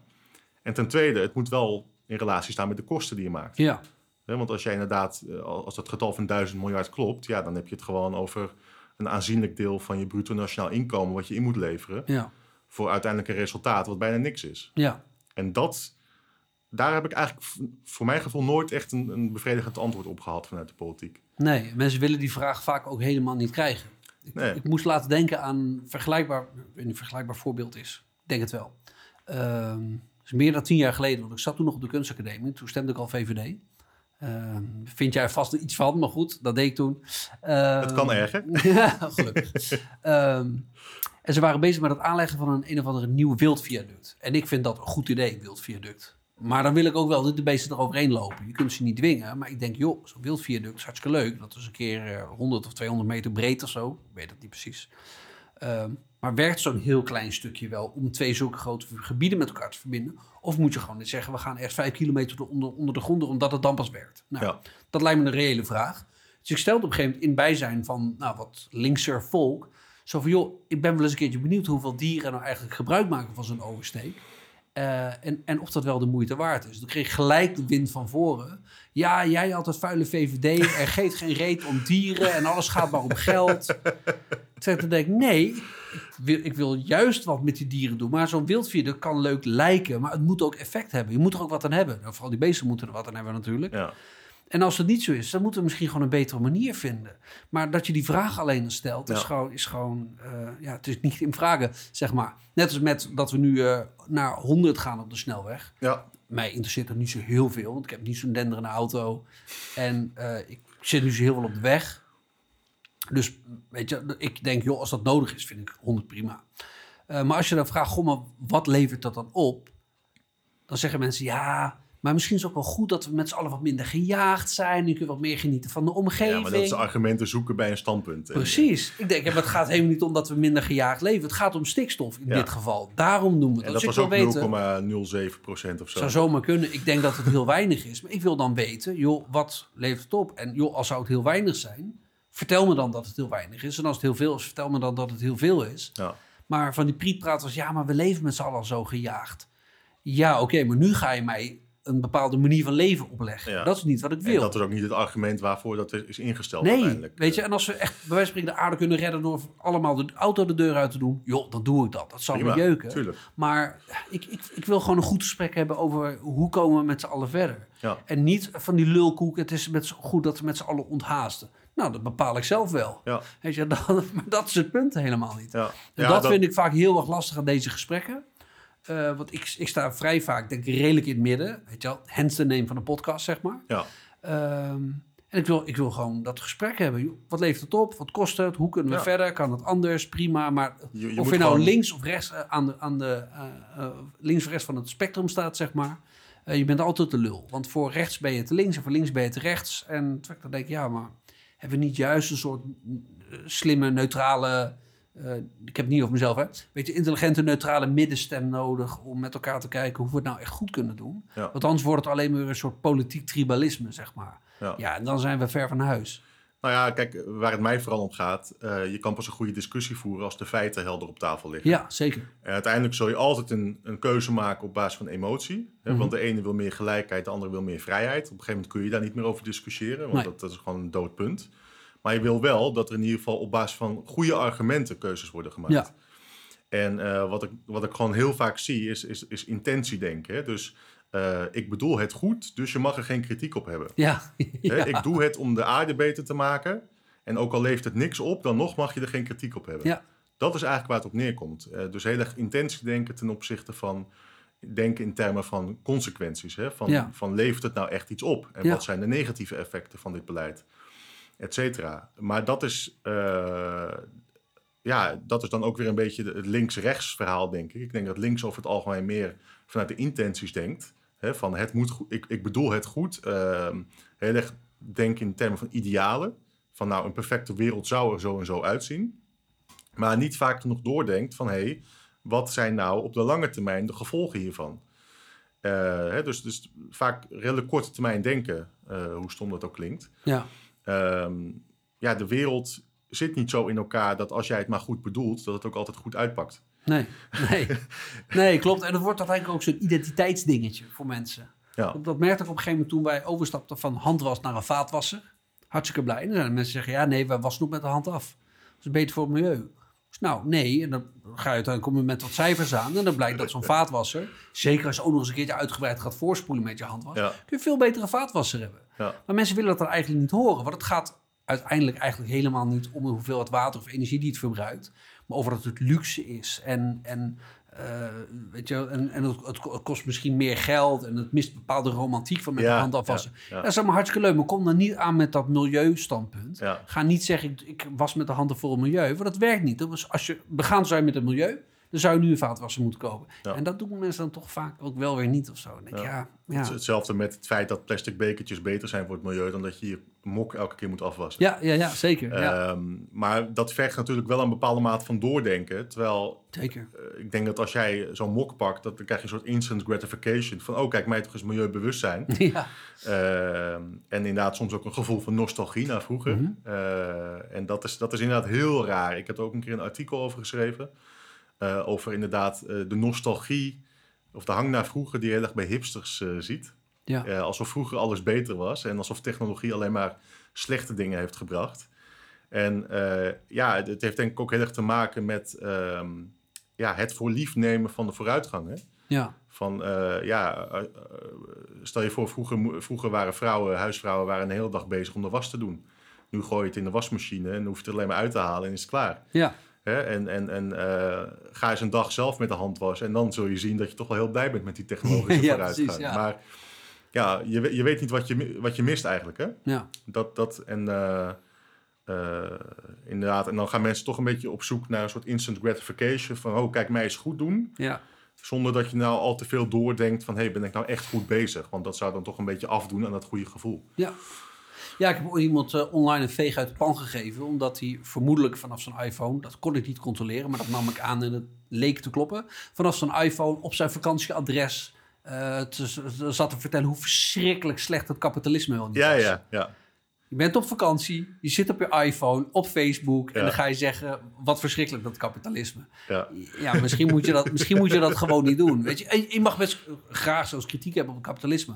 Tuurlijk, weet je maar dit was een soort, alles is slecht en we moeten er vanaf en het systeem moet op de schop. ja alsof Dus nou, als jij nou eens een keer op de terugweg in je vliegtuig die iPhone eh, uit het raam flikkert, dan, eh, dan hebben we een gesprek. Ja, kijk, het is natuurlijk een beetje een oneerlijk, eh, oneerlijk argument. Hè? Want je kan er ook niet van mensen verwachten dat ze zich totaal buitensluiten van de wereld. Maar je kan wel zeggen van nou, eh, ga, ga maar eens een week de wildernis in zonder al die technologie. En kijk daarna even of je nog steeds zo Ja. ontevreden bent. Ja. eh. en eh, ja, dat is denk ik echt wel een symptoom wat, wat dus ook in die politiek zit. Hè? We zijn zo rijk als, als land, Mhm. dat beseffen we ons vaak niet, denk ik. Dat we gewoon heel veel dingen gewoon voor lief nemen en denken dat het allemaal maar niet op kan. Ja, En dat we daarom ook gewoon zo makkelijk inderdaad maar even... eh, ja, toch wel minstens honderden miljarden aan klimaat gaan besteden. Zomaar even inderdaad een, mil- een- een miljoen migranten gaan opnemen het komende decennium. Was laatst eh, bij het CBS had dat eh, voorspeld. Dat we geloof ik 1,3 miljoen migranten zouden krijgen. Of nee, de bevolking zou met 1,3 miljoen toenemen de komende 10 jaar. Dus tussen 2020 en 2030. ja, En niemand die dan even denkt van kunnen we dat economisch wel aan? Of, of kan de verzorgingsstaat dat aan? Hè? Want ik denk dat iedereen wel weet dat, eh, dat migranten een buitengewoon groot aandeel opnemen in uitkeringen ja bijvoorbeeld. zeker. Wat Ja. helemaal niet raar is, want ja, het, is, het lijkt me een stuk moeilijker werk te vinden als jij een andere taal spreekt, als je uit een andere cultuur komt, als je andere Ja. diploma's hebt. Ja. Door, daar hoef je niet eens een racist voor te zijn om, om daar een goede verklaring voor te kunnen bedenken. nee, nee. Eh, hè, maar het lijkt wel alsof dat gewoon allemaal niet op kan. En alsof we, ja, we zijn zo gewend aan die rijkdom dat we het idee hebben dat het ook nooit verloren kan gaan of zo. Ja, En dat vind ik heel erg eng. eh, eh, dus ook in combinatie met dat gebrek aan realiteitszin. ja. Maar ja, we, we doen het maar omdat het goed voelt. En ja, de rekening die komt wel bij latere generaties terecht. ja. Ja, dat is een beetje tricky. Ja, Ja, en eh, ja, dat, is, dat verklaart ook denk ik waarom ja, heel veel politici uiteindelijk ook niet zich gedwongen voelen om, om dat beleid nou echt te veranderen. Want ja, zij zijn ook vaak niet degene die er last van hebben. nee. Zij zijn niet degene die in ghetto's wonen eh, als die ghetto's ontstaan. En dat zien we natuurlijk ook uh, langzamerhand gebeuren in grote steden. Ja, Uh, en zij, zij, zijn, zij zijn misschien al overleden als, als hun dochters en, of als hun kinderen en kleinkinderen echt grote problemen gaan krijgen met de migratie of met nou ja, het klimaatbeleid, et cetera. ja. Nou, als je inderdaad kijkt naar Frankrijk met die banlieue, zeg maar, dat is natuurlijk gewoon echt, dat is gewoon niet te nachelen. Ja. En dan valt het hier in Nederland denk ik nog mee. Er zijn Ja. best wel slechtere plekken. Ik bedoel, ik heb zelf in Utrecht Overvecht gewoond. En daar, uh, nou ja, beginnen ook wel de nodige problemen te ontstaan. Dus uiteindelijk is daar het kalifaat uitgeroepen door een aantal jongens. Ja. Uh, de eerste dag dat ik daar over mijn balkon hing om te kijken van... Hey, wat, we hadden toen een uh, kleine sociale huurflatje. Dus in zo'n tien hoog apparaat, zeg maar. Keken over het balkon van, nou, hier woon ik. En de buurjongens beneden stonden, hey, op kanker uit onze buurt. Ja. Zo, oké, okay, weet je wel, dat is gezellig. Ja. Um, dus ik, nou ja, het zou, het zou nog wel eens kunnen dat dat daar inderdaad redelijk uit de klauwen gaat lopen. En Ja. dat, uh, daar moet je dan wel wat mee. Dat is, ja, dat is voor mij inderdaad helemaal geen rasgebonden ding. Maar het gaat wel over, weet je wel, goed beleid, goede handhaving. Het koesteren van een bepaalde cultuur, weet je wel. Ja. Ik, vind gewoon de, wat ik maar even noem, de protestantse werkethiek die we hier in Nederland hebben. Ja, die is gewoon volgens mij er mede verantwoordelijk voor dat we het met z'n allen zo goed hebben hier. Ja. En dat moet je koesteren. En dat we, we zeggen, heel erg individualistisch zijn in de goede zin van het woord. Weet Ja. je, het individu is leidend. Dat vinden wij heel belangrijk. En dan is iets als tribalisme, moet je gewoon denk ik niet koesteren en niet per se zien als een verrijking. Nee. Maar gewoon als een slechte manier van omgaan met elkaar. Ja. En mensen vinden dat dan heel arrogant. Ja, dat mogen ze vinden. Nou, ga maar lekker in Pakistan wonen dan. Als je dat tribalisme zo leuk vindt. Loop daar eens een keer in je bikini over straat en kijken wat je er dan van vindt. Ja. Nee, maar dat werkt namelijk gewoon niet. En, dat, en mensen vinden dat dan heel moeilijk te verkroppen dat je dat vindt. Want je bent een racist of een rechtse eikel. Ja, oké, maar jij loopt hier nu te profiteren van alle vrijheid en Ja. welvaart die we hier hebben. Precies. En we geven met z'n allen af op Pakistan omdat daar vrouwen worden weet ik, verkracht en met zuur aanvallen en shit. Ja. Ja, leuk om dan vanaf hier te vertellen uh, hoe het zit. Maar het is gewoon niet zo simpel. Ja. Nee, dat is... Um... Nou ja, als, als, ik, als ik weer even die simpele lijn van links en rechts aanhoud. Hè, Ja. En, en ik, ik identificeer links dan heel erg met intentie denken. En rechts veel meer met, met consequentie denken. Ja. Dus ook vaak wat langer, meer lange termijn gericht. Ehm, ik moet zeggen dat ja, in discussie gaan met, met heel veel linkse mensen. En dan bedoel ik echt de extreem linkse activisten vooral. Ja, dat heeft vaak ook geen, geen zin. Want, want voor hun is logica ook helemaal niet belangrijk. Nee. Wat ik ook al zei, voor hun is het belangrijk dat ze het goed bedoelen. Mhm. En er zitten zoveel eh, inconsequenties in hun denken. Alleen al het feit dat, ehm, eh, dat ze de islam proberen te combineren met LGBT. eh, bijvoorbeeld. Hè. De islam is het meest patriarchale systeem ter wereld. Ja. De homo's moeten met het hoofd, van het hoofd naar beneden van het dak worden gegooid. Maar jij gaat als LGBT-activist ga je het wel opnemen voor de islam. Dan zit er toch een gigantische kronkel in je hoofd. Die gewoon met, met, met ja, rationeel, realistisch denken helemaal niks te maken heeft. Nee. Eh, ehm, en dat is op zich prima, zolang ik er maar geen last van heb. Maar dat Ja. is natuurlijk. maar dat is natuurlijk het hele probleem. Van Ja. inderdaad, in plaats van dat ze zelf dan eh, in, in Pakistan laten zien dat ze, dat ze zo, zo vrij homo kunnen zijn, wat natuurlijk helemaal niet kan. Want ook atheïsten worden daar gewoon eh, in de pan gehakt, letterlijk. Ja, nou, dat vind ik wel prima trouwens. Dat, nee. Ja, jij, het ook niet zo atheïsten.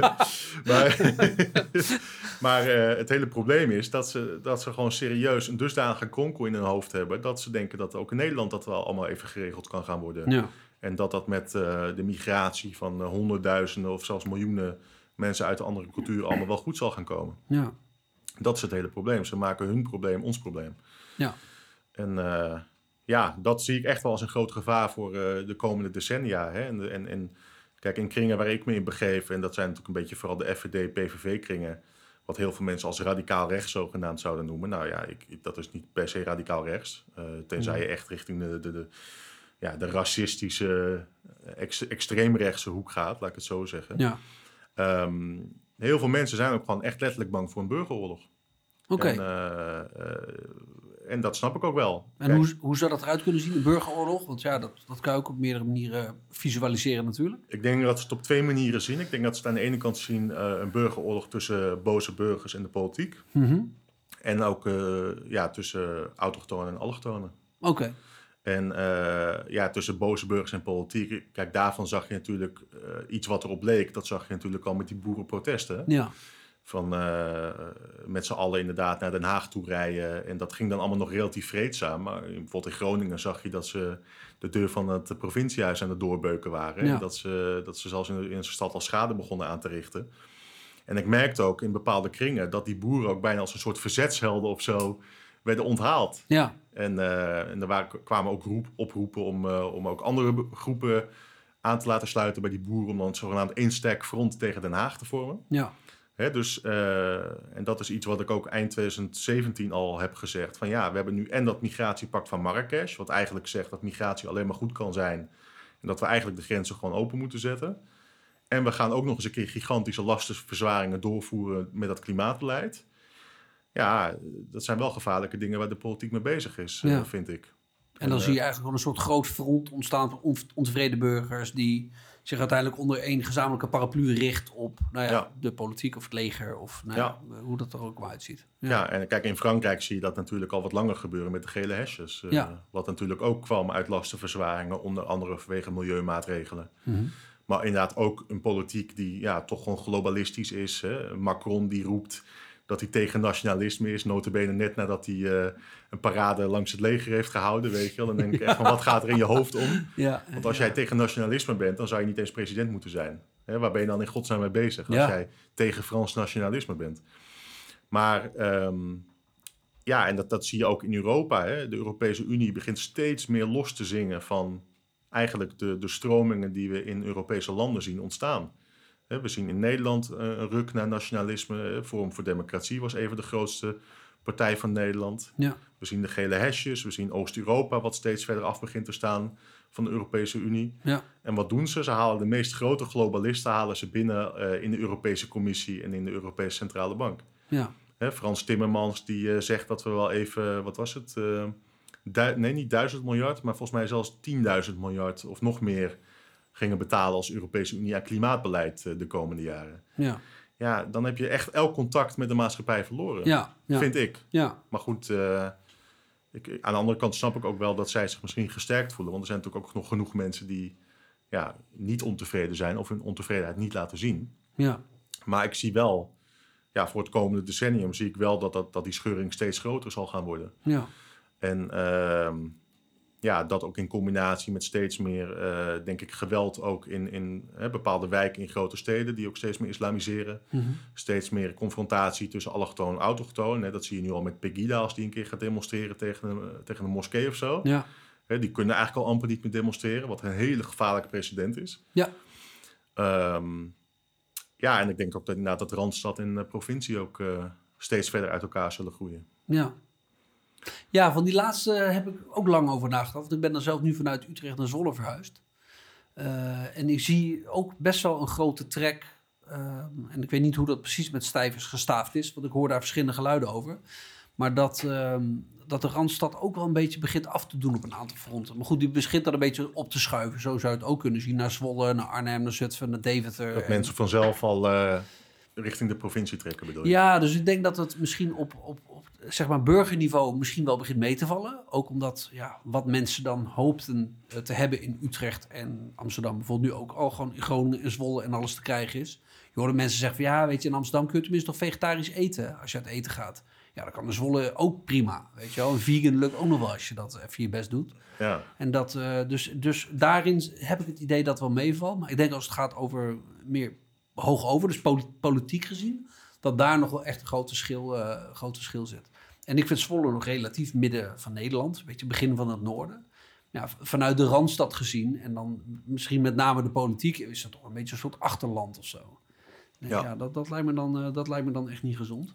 Nou ja, kijk, en inderdaad, als mensen, als die splitsing vanzelf al ontstaat, omdat mensen die, nou ja, bijvoorbeeld ontwikkeling in de grote stad niet aanstaan naar, naar, andere, naar eh, de periferie ga- gaat verhuizen, ja, dan krijg je natuurlijk steeds grotere verschillen tussen bevolkingsgroepen. Mhm. Ik denk inderdaad dan dat, dat, eh, dat, het, dat het aantal allochtonen bijvoorbeeld in grote steden dan juist nog sneller omhoog zal gaan. Ja, maar die kunnen ook niet weg vaak. Nee, eh, Nou. of sterker nog, eh, misschien krijg je zelfs dan wel dat allochtonen uit de periferie dan juist weer naar de steden toe gaan. Misschien omdat ze daar familie of zo hebben, wonen, ik noem maar wat. Ja. Maar het zou me helemaal niks verbazen als we inderdaad een steeds grotere scheiding gaan krijgen tussen be- bepaalde bevolkingsgroepen. Eh, tussen Randstad en eh, periferie. Ja, Hè, dat, dat de Randstad zich veel meer ook eh, daardoor ook weer veel meer linkse besturen zal krijgen. Veel meer nou ja, globalistische besturen die allemaal pro-immigratie, een beetje de Ja. GroenLinks-achtige ja, besturen zijn. En dat inderdaad de rest van het land misschien juist wel verrechts rechtser zal gaan worden. ja. Ja, ik zeg niet dat, dat we nou meteen al de Republiek Friesland uitgeroepen zullen gaan krijgen. Of de Republiek Groningen. Maar het zal in ieder geval niet goed zijn voor het gevoel van samenhang eh, Nee. in Nederland. Nee, dat is, eh, dat is het ding dat zeker is. En raar genoeg, want Nederland is op zich natuurlijk hartstikke klein. Ja, Weet je, een Verenigd Koninkrijk, het verschil tussen Schotland en eh, de rest van het Verenigd Koninkrijk is natuurlijk al qua, qua afstanden al veel en veel groter. ja, Dus ik vraag me dan af hoe het voor, voor hen is, zeg maar. Of neem Amerika. ja. Je, als je ergens in Kansas of zo woont, dan is Washington gewoon, nou, wat zou dat zijn, afstand vanaf hier naar Turkije of Israël of zo, weet ik veel zo. Ja, Misschien nog wel meer. Dan gaat het soms al, ja, het gaat Of soms hier naar Dubai. duizenden kilometers Ja, mij. eh, dan heb je natuurlijk echt helemaal een ander gesprek. Want ik denk dat afstand ook wel degelijk iets doet met, met je gevoel van eh, verbondenheid. ja, Ja. ja. Ja. maar de grap is juist, waarom kan het in Amerika wel met zo'n grote afstand? Omdat zij een heel sterk nationalisme hebben. Ja, Want zij voelen zich denk ik nog steeds meer Amerikaan dan dat ze zich Texaan, nou ja, in Texas misschien niet, maar ja dan dat ze zich Californië noemen of dat Ja. ze zich eh, hè, onderdeel van een bepaalde staat noemen. En in Nederland zijn we dat nationalisme juist aan het slopen. ja. Dus juist datgene wat ons had kunnen verbinden Mhm. tussen Den Haag en, eh, en Holland, zeg maar, en de rest van het land, dat, dat zijn ze juist aan het eroderen. ja. Dus dus ik, ik zei ook laatst in mijn laatste vlog over nationalisme, van ik denk dat we nu juist meer dan ooit behoefte hebben aan nationalisme, om ervoor te zorgen dat we dat land toch nog een beetje bij elkaar kunnen gaan houden. ja. Want nogmaals, ik zeg niet dat we nou echt binnen tien jaar al een, al een onafhankelijkheidsoorlog gaan krijgen of iets dergelijks. Maar eh, het lijkt me niet goed voor een land als ehm, bepaalde delen ja, zich steeds meer op afstand voelen van elkaar. Nee. Nee, ik eh, denk dat dat klopt. Amerika heeft natuurlijk het voordeel dat, dat het relatief jong is. Ja, Ehm, en ze hebben gewoon zo'n he- hele expliciete grondwet. En, en de, gewoon die, die, die geschriften die zeg maar zeggen, de oprichters hebben eh, geschreven en verspreid. En dat is echt het fundament waarop het land is gebouwd. ja, En ik denk dat je dan in ieder geval een vrij duidelijk gesprek hebt over wat Amerika is. En als je Amerikaan bent of daar wil zijn, zijn dat eigenlijk de dingen waar je moet voldoen. En ik Ja. denk dat wij dat redelijk inderdaad aan het loslaten zijn. Ja. Eh, en dat, ehm, ben nu een boek aan het lezen van Ben Shapiro over ehm, ehm, The Right Side of History. En die gaat er inderdaad over hoe het Westen gefundeerd is op ehm, de Griekse filosofie en geloof in de ratio. En de judeo-christelijke ethiek en geloof in openbaring. En nou, een aantal van dat soort dingen. En soevereiniteit. En nou, het is een heel spel. Ik ga het niet helemaal uitleggen nu, want ik ben nog halverwege. Dus ik ga misschien nog de helft missen. Uh, maar die ook inderdaad zegt, dat zijn de fundamenten van het Westen. En die zijn we aan het verliezen. En dat gaat allerlei problemen opleveren. Ja. En of je nou wel, dat hij zelf Jood en hij heeft het zelf over christelijke waarden. En hij is geen Griek, maar hij heeft het wel over Griekse filosofie. Dus je hoeft daar niet per se vandaan te komen om te zeggen, hey, die fundamenten zijn gewoon heel uh, belangrijk voor het opbouwen van toch wel de best, beste beschaving, denk ik, die de wereld ooit heeft meegemaakt. Ja. Dat is die westerse beschaving. En dat uh, vinden mensen vaak ook moeilijk om te horen, dat je dat zegt. ja, nou ja. Ja, maar ik ben in Marokko geweest. Het was hartstikke gezellig, lekker gegeten, joh. Ja, oké. Okay. Maar weet je, dat... Mensen zijn dat zo gastvrij en ja. inderdaad uh, zo'n zo verrijking voor onze keuken. Ja. ja. maar ja, daar houdt het vaak ook wel een beetje bij op. Precies, want waarom komen ze anders hierheen? Dat vind ik altijd zo bizar aan bijvoorbeeld Amerika. Weet je, is daar verschrikkelijk en armoede en een, weet je wel, een terroristenstaat wordt er dan van alles gezegd. Ja, maar waarom wilden al die immigranten dan daarheen? Net als met het Westen, weet je wel. Nederland is verschrikkelijk, het is hier slecht. En ja. als linkse mensen dat roepen, dan is er bij de eerste vraag altijd... ja, maar waarom willen al die uh, uh, immigranten dan deze kant op? Ja. Als het hier zo verschrikkelijk is, wat doen ze hier dan? Ja. Nou ja, weet je, er komt toch wel heel verhaal over... ja, maar welvaart en vrijheid. Weet ik toch, precies. Ja. Weet je wel? En ik ben zelf niet zo uh, immigratiekritisch als jij, denk ik. Weet ik niet, maakt er niet zoveel uit. Maar dat is er altijd eentje dat ik denk... ja, jongens, kom op. Nou ja, de, de, de, hele simpele vraag die je kan stellen is... Uh, zou jij graag naar dit of dit land willen verhuizen? Ja. Zou jij dan zo graag in Saoedi-Arabië willen wonen... waar min of meer de sharia volgens mij wordt gehandhaafd? Hè, waar ze chop-chop square hebben... waar regelmatig hoofd en handen worden afgehakt. Ja. Uh, nee, dan is het toch vaak angstvallig stil. Ja. En dat is opnieuw weer hè, van... van ze, ze denken op de een of andere manier dan toch weer niet door... van oké, okay, zijn mijn gedachten... zijn die nou uh, consistent ook met mijn handelen bijvoorbeeld. Ja. En inderdaad, uh, ja, waarom kom, komt iedereen hier naartoe als het allemaal zo slecht is? Waarom ga jij niet naar het buitenland toe als het daar zo goed is? Ja. En nog los daarvan, zelfs al zouden we naar het buitenland toe gaan, dan is dat weer kolonisatie. Dus dat mag Ja. dan ook weer niet. Ja. Maar, dat, maar dat het buitenland naar ons toe komt, dat zou dan weer geen kolonisatie zijn. Ja. Want kolonisatie, dat kan alleen maar door blanke mensen komen, weet je? Ja, Dus, blijkbaar. Ja. Weet je, er zitten zoveel inconsistenties in linksdenken. Om, om even het hele simpele begrippen links en rechts maar te Mhm. gebruiken. Maar dat maakt het denk ik wel helder. Ja, op een gegeven moment moet je dat ook maar gewoon niet eens meer willen of zo. Nee, je wordt er beter moedeloos van haast. ja, Eh, maar je lijkt me ook iemand die, die toch de waarde ziet van het gesprek. En, Tuurlijk, ja. ehm, eh, wat zijn voor jou, ehm, als je dat nu zou moeten schetsen, wat zou de beste manier zijn om dat een beetje te slechten? Het hele idee dat er in, in links zoveel inconsequentie zit en zoveel gebrek aan kennis en ehm, waardering voor feiten bijvoorbeeld. Wat, wat, wat kunnen we daar nou aan doen? Of wat zou jij daaraan willen doen? Eh, ik denk, dat, ik denk dat, dat, dat, dat, dat je oprecht gewoon eh, heel open moet zijn over hoe jij denkt en waarom je dat denkt. Want ik denk dat, dat heel veel mensen op links daar toch wel open voor staan. Oké, De, de grap is bijvoorbeeld, eh, als, je, als jij op mijn Facebookpagina kijkt... En, en bijna alles wat ik post is gewoon openbaar... dus ook niet-vrienden kunnen dat gewoon zien.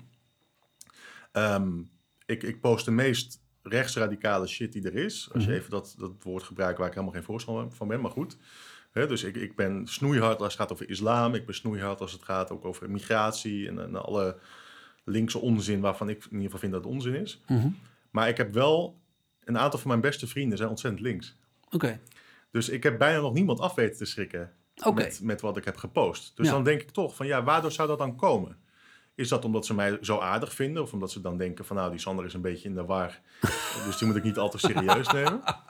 Of denken ze misschien dan toch van nou, misschien zit er toch wel een kern van waarheid in wat hij zegt. Ja, En eh, ik denk ook dat mensen ook wel een soort respect voor je hebben als je open voor je mening durft uit te komen. Ehm, dus wat ik al heel vaak zeg tegen mensen is... je moet ook nooit proberen om een discussie te winnen op internet. Dat gaat nooit gebeuren. Mensen zullen nooit in een gesprek zelf zeggen... oh Sander, je hebt gelijk. Oh, ik zat zo fout. Nee. Daarvoor zijn we te trots als mens. ja, ja. Maar ik probeer wel altijd een zaadje te planten. Mhm. Ik probeer wel dingen aan mensen te geven... Waar die dan in het achterhoofd blijven hangen. En die dan op een gegeven moment misschien dan toch in elkaar klikken. En dat ze dan denken van ja, die Sander heeft misschien toch wel een beetje gelijk op dit en dit vlak. Ja. En dat is wat we dan altijd de red pill noemen hè, op rechts. Eh, Ja, ja, ja. Het moment dat, je, dat de schellen van je ogen vallen en dat je dan op een gegeven moment toch een beetje ziet hoe de wereld echt in elkaar zit. eh. dus ja, ik denk dat dat uiteindelijk wel een van de beste manieren is om hè, met links om te gaan. Probeer toch gewoon oprecht de feiten te presenteren. Laat zien dat je het gewoon goed bedoelt. Hè? Dat je echt niet een racist bent die iedereen op de trein naar het oosten wil zetten. maar dat je je gewoon zorgen maakt om de leefbaarheid van je land. Ja. Als, jij, als het gaat over migratie. Of, en dat je je zorgen maakt over je portemonnee. Als je in mijn optiek eh, onzinnig klimaatbeleid gaat uitvoeren. Ja. Ehm, en probeer een beetje dat, dat eerste beeld weg te halen. Wat mensen heel vaak van je denken dat je een boze blanke man bent. Mhm. die, eh, die alleen maar loopt te schuimbekken. Laat ze gewoon zien van ik bedoel het ook goed. En Ja. ik, ik, ik wilde ook niet per se ruzie met jou maken of zo. Nee. Dat is een beetje hoe ik erin sta. Ja. En ja, ik heb het idee, eh, aangezien mijn beste, een, paar van mijn beste vrienden nog steeds heel links zijn. En dat nog steeds mijn beste vrienden zijn. Dat dat eh, niet per se mensen af hoeft te schrikken. Nee.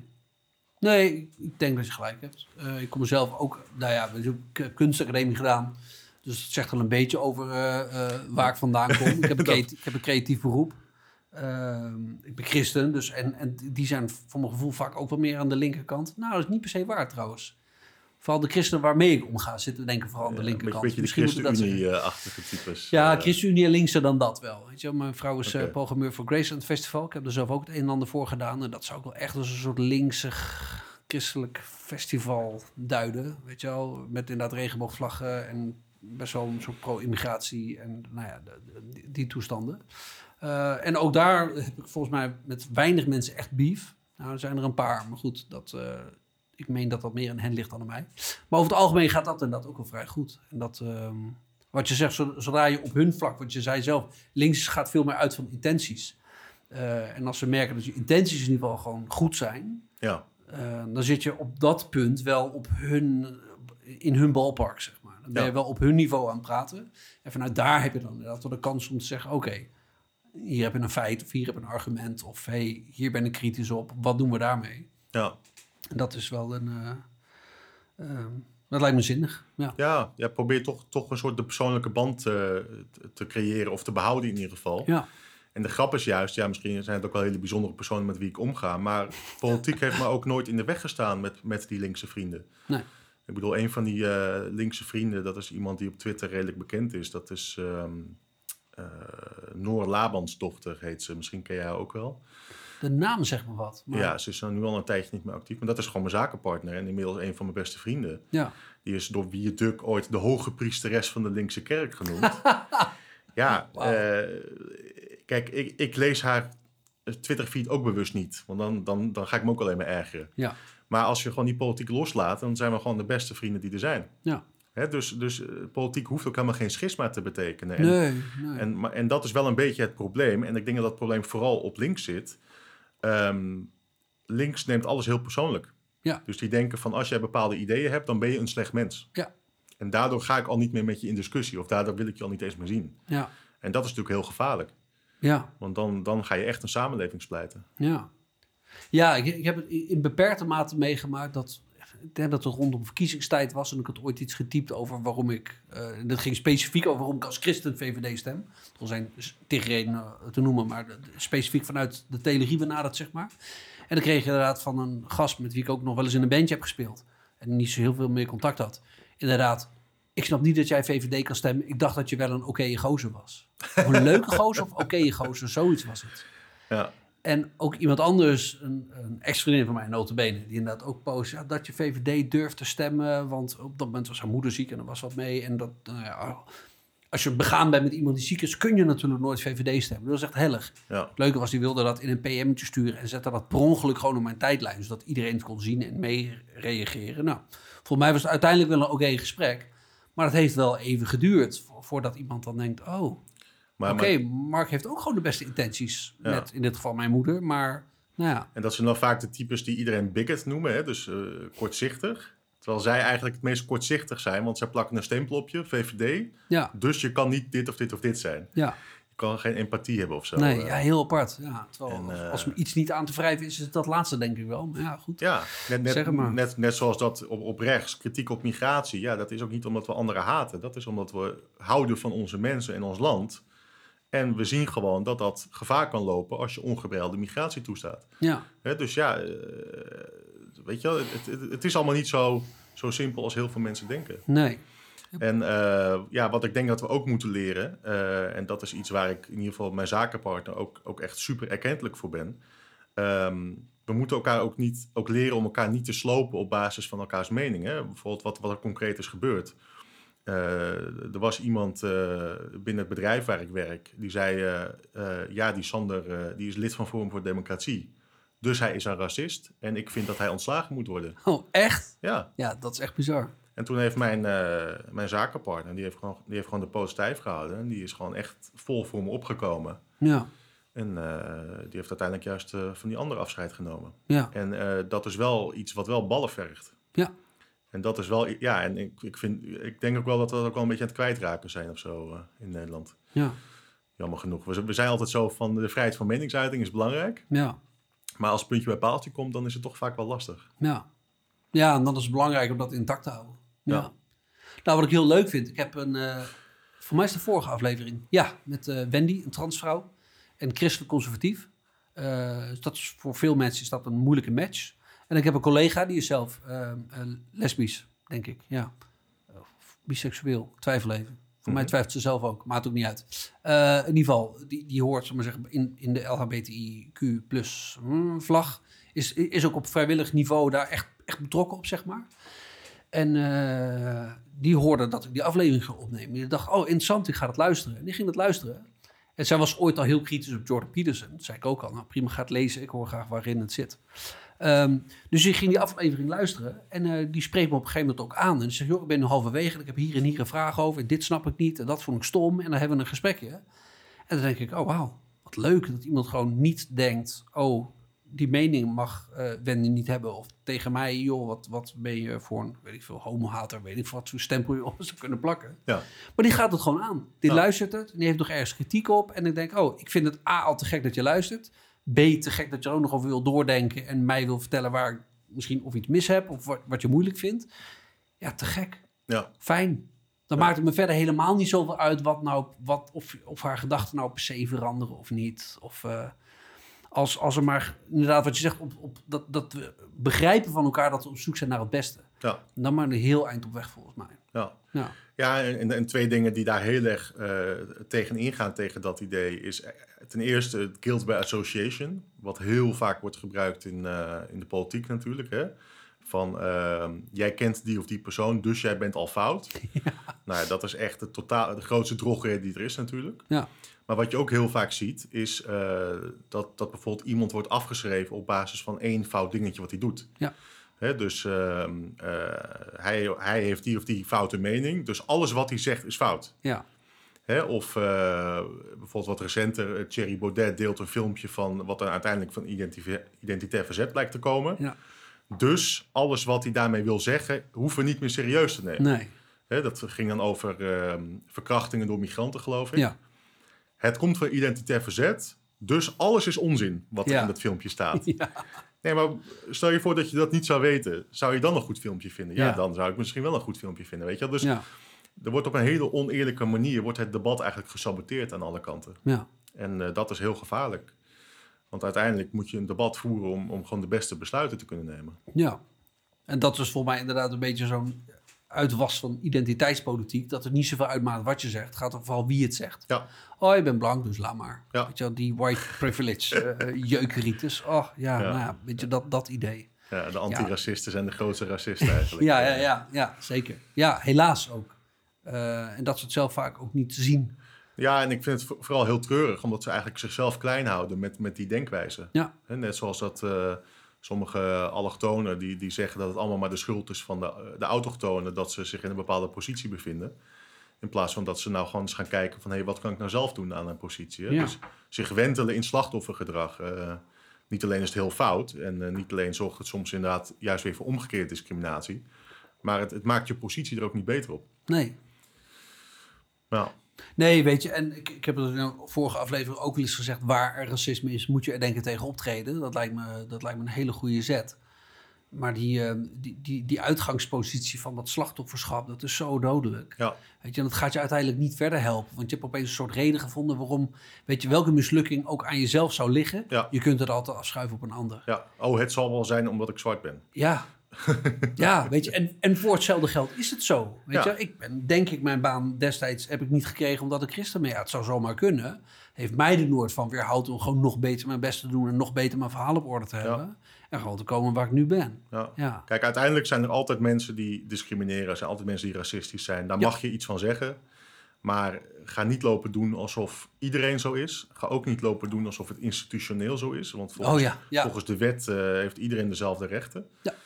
Ja, en soms moet je dan iets harder vechten omdat mensen een bepaald idee over jou hebben. Maar ja, misschien kun je ook des te trotser zijn als je dan wel hebt gehaald wat Ja. je wil behalen. zeker. Ja. En inderdaad, met, met zielig doen is niemand ooit eh, beter geworden, denk Nee, ik. nee, nee, nee, zeker niet.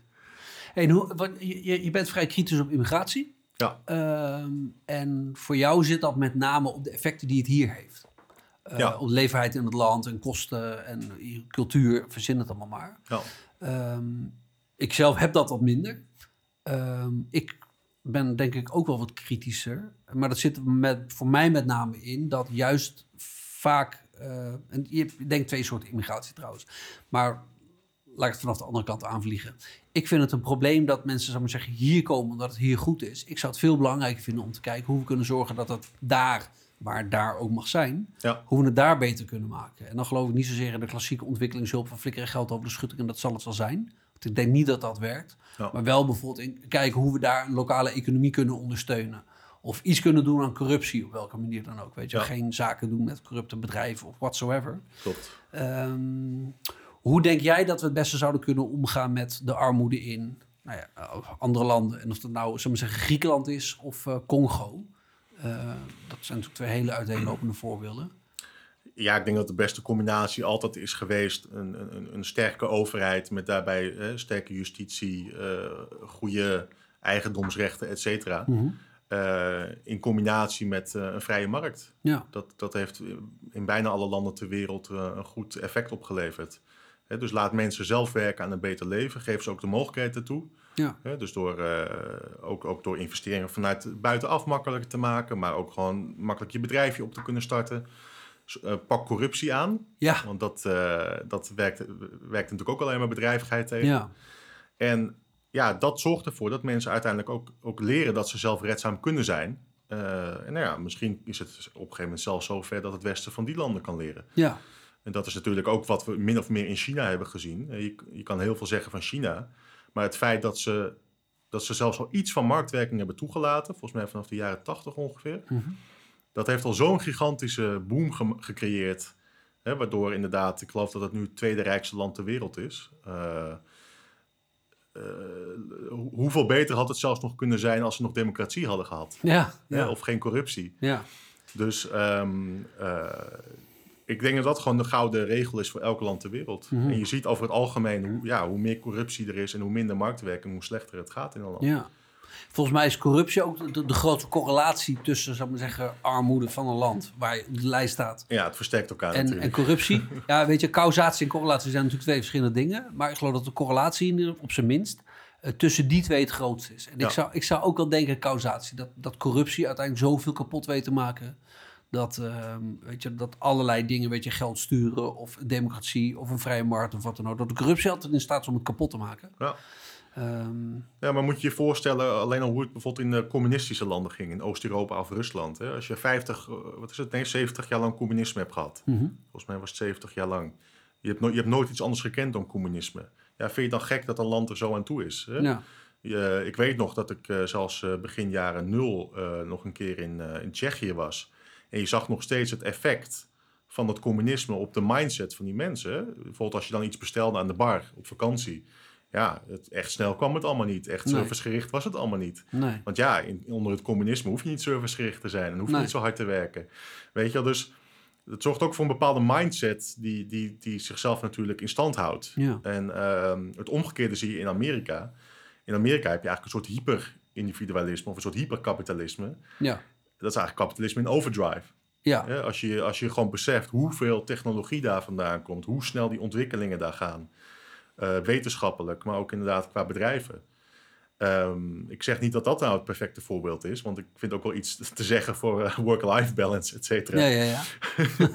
Maar ehm, een bepaalde mindset houdt zichzelf natuurlijk wel in stand. ja. En eh, daar moet je uiteindelijk mee gaan beginnen, denk ik. Ja, dus inderdaad, migranten maar leren dat ze, dat ze alleen maar even naar Nederland toe hoeven te komen om rijk te worden en dat- dat het daarmee vanzelf wel goed komt. Ja, dat lijkt me alleen maar averechts werken, eerlijk gezegd. Ja. Eh, ja, ik denk dat de kosten die we hier zouden maken, als we dat op een. En ik zou echt niet weten hoe, hè.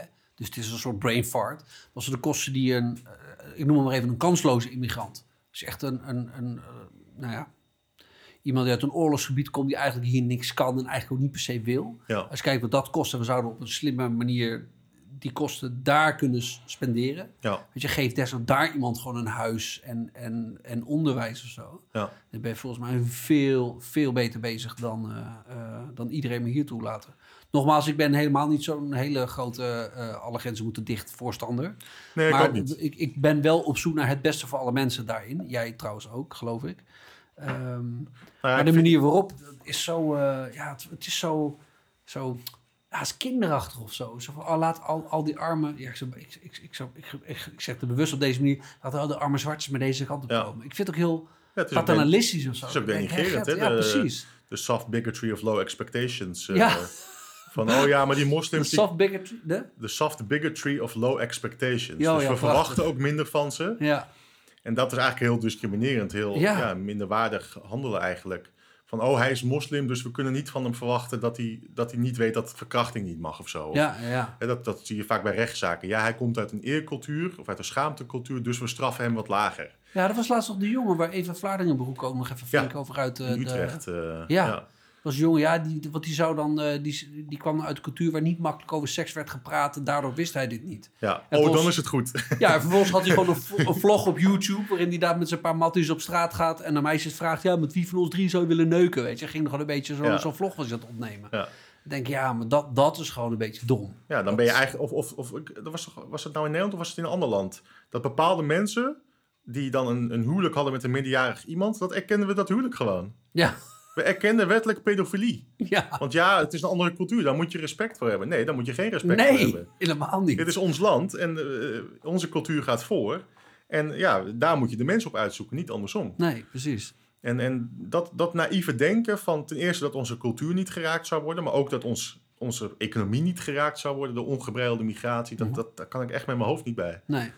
Dat is gewoon echt intentie denken van, oh, het voelt goed om maar inderdaad even die zwartjes binnen te halen. Of inderdaad, eh, die moslims die passen zich vanzelf wel aan. Ja, zo Ja. simpel is het niet. Iemand wordt niet opeens atheïst als hij naar Nederland komt. Nee, en dat, en dat moet je volgens mij ook niet willen. En ik zou inderdaad heel graag gewoon een goed gesprek hebben over hoe we het, zal maar zeggen, daar, nou, wederom waar daar dan ook maar mag zijn, hoe we het daar goed voor elkaar kunnen krijgen. Ja. Ik ben bijvoorbeeld wel, ik heb voor mijn werk veel voor goede doelen gewerkt. Die heel veel doen aan eh, eh, scholing en onderwijs en cultuurvorming en leiderschap, gezond leiderschap, gewoon in, in het land waar het zich bevindt, zeg maar. Dus hebben we bijvoorbeeld sponsorkinderen en dan niet alleen maar, oh, hebben ze een beetje eten, maar ook gewoon echt een leiderschapsprogramma van gasten die worden geselecteerd, die zijn eh, intelligent, werken hard en die worden bij de kloten gegrepen en ondersteund om Ja. de politiek in te gaan, het bedrijfsleven in te gaan, scholen te leiden, verzin het allemaal, maar cultuurdragers en makers te zijn. Ja. Dat, dat vind ik echt te gek. Ja, laat, laat, laat mensen le- hier leren hoe het kan. Hè? Want op heel veel vlakken zijn we de beste van de wereld. Laten Mhm. we ons daar niet voor schamen. Oh, dat is waar. Ja. Eh, Laten we, laten we ze hier leren hoe, hè, hoe je technologie kan gebruiken. Laten ze hier leren hoe goed onderwijs in elkaar zit. En laten ze dat dan vervolgens in hun eigen land gebruiken om, Ja. eh, om, om de situatie daar te verbeteren. Ja. Eh, en inderdaad, het is eigenlijk gewoon oneerlijk dat we mensen hier binnenhalen. Want vaak zijn het ook nog eens een keer de rijkste mensen die, die hier naar Europa kunnen komen überhaupt. Mhm. Je bent ook nog een soort brain drain ja, aan het veroorzaken. Ja, precies. Dat, dat, is wat ik in het begin ook bedoelde met die twee soorten immigranten. Je hebt voor mij een bovenlaag en een onderlaag. Je hebt een hele grote kansloze stromen die hier komt. Ja. Alleen maar, nou ja, weet je, omdat ze anders geen eten hebben. Of, nou ja, weet je, om, wat, wat de reden ook maar zijn. En inderdaad de befaamde brain drain. Die ervoor zorgt dat de mensen die wel echt wat kunnen om daar een land op te bouwen. Weet je, en de capaciteit te hebben om dat, weet je, om, om welvaart te genereren. Ja. En een goed land te leiden. Dat die dan deze kant op komen, zodat we hier in Eindhoven kunnen werken of zo. Ja. Ja, hartstikke leuk al die jongens in Eindhoven. Maar weet je wel, eh, voor mij hebben we gewoon in Oekraïne en Congo en Mongolië en, en weet je wel, Chili... Die mensen net zo hard nodig, misschien nog wel meer. Wel, Want hier gaat het vrij oké. Ja. Ga daar vooral goede shit doen. Ja. Ja, precies. En uiteindelijk gaat het toch om cultuur. Cultuur eh, bepaalt inderdaad of je een rijk of een arm land bent. Ja. Hè? Want we zien dat, me- dat landen met heel veel grondstoffen alsnog eh, ten onder kunnen gaan. Kijk ja. naar Venezuela. Ja, Venezuela is een lichtend voorbeeld. Ja. Of, of kijk naar Treurig Rusland. trouwens, eh, maar- ja, ja. of kijk naar Rusland onder het communisme. Dat zat natuurlijk ook vol met grondstoffen. Ik bedoel, Ja. Hitler heeft notabene Rusland willen invallen daarom. ja. Eh, uiteindelijk is het cultuur wat bepaalt of een land wel of niet slaagt. Eh, omgekeerd zie je Singapore, dat was ooit een moeras. Dat is nu een van de rijkste landen ter wereld. ja. Eh, zonder natuurlijke grondstoffen. Japan ook. Japan moet ook bijna alles importeren wat ze Ja. nodig hebben. Maar alsnog is het de derde economie ter wereld. ja. Hè, dus het is cultuur wat bepaalt of een land wel of niet rijk wordt. Laten we dan ervoor zorgen dat de cultuur die dat veroorzaakt, dat is dan toch de westerse cultuur, ja. hè, een cultuur van vrijheid en kapitalisme, laten we dat dan exporteren in plaats van dat we andere culturen gaan importeren. ja. Eh, Dat is hoe ik erin sta. Dus ik ben ook helemaal niet tegen migratie. Ik vind alleen dat we migratie moeten inperken en dat we eisen mogen stellen aan migratie. ja. En niet inderdaad, hè, wat nu de voorspellingen zijn, dat we de komende tien jaar eh, eh, 1,3 miljoen mensen maar binnen gaan halen. En dan denken dat dat geen enkele effect zal hebben op onze economie of op onze cultuur. Ja, ja, want dat gaat het zeker hebben. Ja, Ja, ja. dus dat is hoe ik erin sta. Top. Mooie afsluiter. Eh, je weet hoe het gaat, denk ik. Eh, ik trek altijd uit deze bakken drie kaartjes met eh, eh, al de niet moeilijke vragen. Ik heb de laatst ook met mijn kinderen gedaan. Dat is echt hilarisch. Dus Mhm. eh, ze zijn niet al te diep. Eh, dus dat ehm, antwoord zo eerlijk als je zelf wil. eh, zolang en zo kort als je zelf wil. En eh, dan eh, eh, hebben we denk ik een mooie afsluiter. Maar eh, leuk. Ik eh, vind het nu al een goed gesprek. Oh, dit wordt alleen maar beter. Dit is de volgende vraag. Als je in een tijdmachine kon reizen, ga je dan vooruit of achteruit in de tijd? En naar welke tijd zou je dan het liefste reizen? ja, je hebt net een heel blog geschreven over eh, vroeger en nu en toekomst. Ja, ja dat ging over de jaren twintig. want eh, als we naar het verleden kijken, dan was de jaren twintig van de vorige eeuw was eigenlijk mijn favoriet. Mhm. De, de Roaring Twenties, de tijd van de Jazz Age en de, de opkomst van de televisie, nee, niet televisie, maar de radio en eh, nou ja, grote technologische ontwikkelingen. Eh, maar toch zou ik liever naar de toekomst gaan. eh, want ik, ik, ja, ik, ben, ik ben een techno-optimist. Ik ben ook gewoon überhaupt een optimist, ondanks dat ik op heel veel dingen kritiek heb. En ja, ik denk dat we eigenlijk nog maar aan het begin staan van nog grotere technologische ontwikkelingen. En uiteindelijk denk ik ook wel dat, dat onze manier van leven ook gewoon overeind zal blijven. Eh, hè, ondanks het dat ik heel kritisch ben op migratie en et cetera. Ehm, ja, en naar welke tijd zou ik dan willen gaan? Nou, laten we zeggen eh, eind deze eeuw. Waarschijnlijk eh, onder normale omstandigheden zou ik dan al dood zijn. ja. Want ik ben uit 1985, dus dat zou, dan zou ik meer dan 100 jaar oud moeten worden. Nou ja. Maar ik, ja, ik ben ook een transhumanist. Misschien heb je dat ook wel eens een keer voorbij zien komen. Ik geloof heel erg in de invloed van technologie op de mens. En Mhm. ik geloof ook uiteindelijk dat we ouderdom moeten en kunnen overwinnen. Dus ik geloof ook dat we uiteindelijk op een punt komen dat we onsterfelijk kunnen worden. Dus ja, als ik naar het einde van deze eeuw mezelf transporteer en ik mezelf dan kan injecteren om onsterfelijk te worden, ja, dan eh, zou ik dat wel leuk vinden. Dus Oh, Wauw, dat is echt een hele podcast op zich, dat transhumanisme. Dat, eh, ja, dat, zal, dat zal wel een keer te sprake komen. ja, Ik zit binnenkort trouwens iemand die dat ook is. Dus ik, ik, zal, ik zal erop letten. ja, maar ik, ik denk dat heel veel dingen alleen nog maar beter zullen worden de komende tijd. Nog even los van het politieke gedoe, daar Mhm. ben ik heel pessimistisch over. Maar ik denk dat eh, technologie eh, ons alleen nog maar meer zal, eh, zal kunnen brengen de komende tijd. Ja. Als ik inderdaad nadenk over wat er de afgelopen 20 jaar is veranderd. Ik ben nu 38, dus tussen mijn 18e en nu. En dat gaat steeds sneller en sneller en sneller Ja. en sneller. En ik moet erover nadenken dat we, ik maar zeggen, ook nog er twee eeuwen aankomen. Ja, ik kan me haast niet voorstellen wat er dan is. Ja, Ergens hebben we soort van, ja, we hebben nu toch wel alles bereikt. We hebben de mobiele telefoon en internet. Ja, het kan toch niet veel gekker dan dit. Maar ja, waarschijnlijk hebben we gewoon geen flauwe notie van wat er kan. ja Dat is echt bizar. Ja, wat, dat heeft ook weer te maken met hè, gewend zijn aan wat je al hebt. Eh, af en toe, ik ben dan 34, af en toe moet ik me ook wel eens beseffen hoe snel het in mijn jonge leven inderdaad al is gegaan. Ja, het feit dat we allemaal nu een smartphone hebben, wat gewoon eigenlijk een krachtige computer op zakformaat is, ja, waar je gewoon alle kennis van de hele wereld tot je beschikking hebt.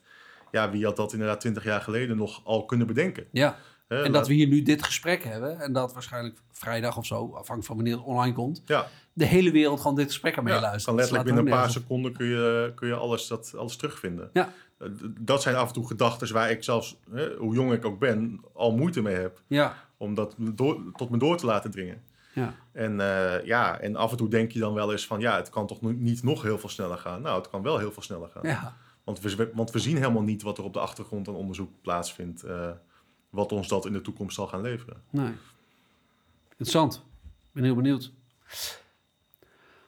Voor welke grote keuze of keuzes sta je op dit moment in je leven? Eh, eh, welke grote keuzes?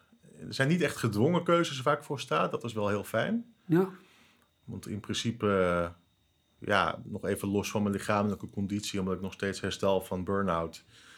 Heel veel dingen in mijn leven zijn in principe al zoals ik dat wil. Mhm. Maar ik, ik merk wel aan mezelf dat ik nu al in een periode zit dat ik wel serieus begin na te denken over ja, kinderen krijgen bijvoorbeeld. En eh, ja, me, me wel echt, echt binden aan een, aan een vrouw. Mhm. Ja, wel echt serieuzere toekomstplannen aan het maken ben. Van nou, hè, ik ben nu 34. eh, ik wil geen 50 worden als ik vader word, laat ik het Nee, zo zeggen. Ja. Dus daar ben ik nu wel wat serieuzer mee bezig. Eh, vrouwen zullen dat natuurlijk nog veel, veel meer hebben, want die hebben echt een biologische klok. Ja. Daar heb je als man kun je wat langer mee doorgaan. ja, precies. Maar ja, dat zijn wel dingen waar ik vaker over nadenk, laat ik het zo zeggen. Ja. En vrouwelijke luisteraars kunnen die vinden op Tinder ergens kunnen of zich zo? met, nou, kunnen- ik zit niet op Tinder. Ik, eh, ik, ik ben niet zo van het, eh, eh, van het daten en ik ben ook niet van de one-night stands. Maar geïnteresseerde vrouwen, die kunnen zich bij mij melden. Hartstikke goed. Ze weten je te vinden. Je kan in ieder geval een intelligente, intelligente man aan je aanbieden. Ja, ja. Intelligente, slimme jongen. Leuk. Sympathiek ook. Dus laatste vraag. Aan welke ontwikkeling heb jij nog behoefte? Eh, nou ja, de grootste ontwikkeling, denk ik, waar we in Nederland nu behoefte aan hebben, is een hervinding van nationalisme. En Een, Hmm. een nieuwe, nieuw soort gemeenschapszin terugvinden, die we denk ik toch wel missen. Ja, Ik denk dat we met de ontkerkelijking en eh, nou ja, steeds meer individualisme, wat op zich heel goed is, Mhm. dat we daar op sommige vlakken in zijn doorgeslagen. ja, En dat we nu weer heel erg juist op zoek zijn naar een nieuwe vorm van elkaar vinden. En, Ja. en bijvoorbeeld een van de concrete voorbeelden die ik in mijn om- omgeving zie, is dat ik vroeger heel veel mensen kende die echt een beetje rechts-libertarisch waren. Hè? Dus echt superveel vrijheid en zo wilden. En ook heel vaak atheïsten en zo waren. En die opeens allemaal, lijkt het wel, eh, als een soort groep, eh, zich bijvoorbeeld allemaal hebben bekeerd tot het katholicisme. Oh, wauw. Dus dat is een hele rare ontwikkeling die eigenlijk Ja. absurd is, want het is bijna tegenovergestelde. Eh, en dan opeens heel conservatief geworden zijn. Eh, maar ik denk toch dat dat ja, toch een soort inherente behoefte van de mens is om zich toch onderdeel te voelen van een groter geheel. Ja, En toch ook zo diep, ja, hoe noem je het, een, eh, een bezieling of zo missen. ja, ja. En dat is bijvoorbeeld, denk ik, ook waarom zo'n partij als Forum voor Democratie zo groot is geworden. Omdat het eindelijk een soort stem gaf aan een heel groot deel van de bevolking. Van, oh, er is eindelijk weer een groep waar ik bij kan horen. Hè, waar ik wel kritisch mag zijn over migratie. Die, Mhm. die me niet veroordelen omdat ik bepaalde denkbeelden heb. En daar komt natuurlijk ook, vind ik dan weer een heel eng soort sectegedrag uit. Dat het- hè, omdat mensen dan weer te veel accepteren of te, veel, of te weinig kritisch kunnen zijn naar zo'n organisatie. Maar ik denk wel dat het een symptoom is van ja, wat je bij heel veel mensen ziet. Toch het gevoel hebben van ik wil ergens toch bij horen. Ja, Ik wil toch het idee hebben dat ik onderdeel ben van een groter geheel. ja, En dat ik het toch ergens voor doe of zo. ja. En volgens mij is dan bij Forum voor Democratie niet eens zozeer het, het clubje waar je dan bij past. Maar hij, vol- volgens mij, voor zover ik Thierry een beetje heb gevolgd hoor, gaat het ook juist heel erg over het waarderen van je cultuur en de grond en je omgeving. En Ja. Dus daar zit inderdaad wel, ik, ik, ik vind dat wel mooi aan waar hij voor staat. Ja. Ik ben verder niet per se fanboy, maar ik heb op een gegeven moment zijn toespraak geluisterd. En toen dacht ik, wauw, wat je ook van de beste man vindt, hij heeft wel echt een goed verhaal. Ja, Ik vond het verhaal gewoon, wat dat betreft, gewoon echt... Het was, het was een groot verhaal, zeg maar. Ja. En dat misten we natuurlijk. Het was niet alleen maar, hey, dit zijn onze politieke standpunten. Maar echt een soort visie. Ja, dat vond ik wel echt fascinerend. Want dat heb je heel weinig. Het is heel veel pragmatisme. ja, Of doorgeslagen links ideologie. Ja. Wat je dan nog hoort in de politiek. Maar dit, dit vond ik wat dat betreft echt een verfrissend geluid. Ja, Iets laat- waar ik me daar redelijk- in kan vinden wel. ja nee, ik, ik vind dat hij dat heel goed doet. En, en dat zijn ook een van de dingen van de partij waar ik me nog steeds in kan vinden. Van, hij zegt van oké, we mogen trots zijn of hè, we mogen op zijn minst inspiratie halen uit ons verleden. Ja. Want in Nederland heeft op heel veel gebieden was hij gewoon voorloper. Ik bedoel, zelfs de Amerikanen hebben een voorbeeld genomen aan Nederland toen ze de grondwet schreven. Ehm, omdat wij toen al een republiek waren. Eh, hè, dus, en we hoeven ons ook helemaal niet te schamen voor het feit dat er ooit slavenhouders zijn geweest. Want wij zijn zelf geen slavenhouders meer. Maar inderdaad, tegelijkertijd ook een toekomstvisie. Hè? Een nieuwe renaissance, zoals hij dat dan noemt. Ja. Ja. dat kun je dan allemaal theatraal vinden. Dat is hij natuurlijk ook. ja, precies. Maar ik vind wel dat we wel een toekomstbeeld mogen, of misschien zelfs moeten hebben. Ja. En een toekomstbeeld wat, wat positiever is dan eh, we gaan allemaal dood vanwege klimaatverandering. En de migratie is alleen maar goed. Ja. Eh, nee, laten we een toekomstvisie creëren vanuit een soort zelfvertrouwen in onszelf. Ja. Gaan we doen. hey, bedankt voor je tijd. Ik vond het een leuk gesprek. Ja, ik vond het ook leuk. Eh, we gaan elkaar op Twitter vast nog wel een keertje lastigvallen. En, ehm, maar bedankt voor je inzichten en de moeite die je wilde nemen. Dus, Graag eh, gedaan. Ook bedankt. en succes met je podcast en je eh, verdere plannen. Yes. En, en je herstel trouwens. Ja, Ik hoop dat je snel weer eh, erboven komt. ik doe mijn best. Super. Thanks man.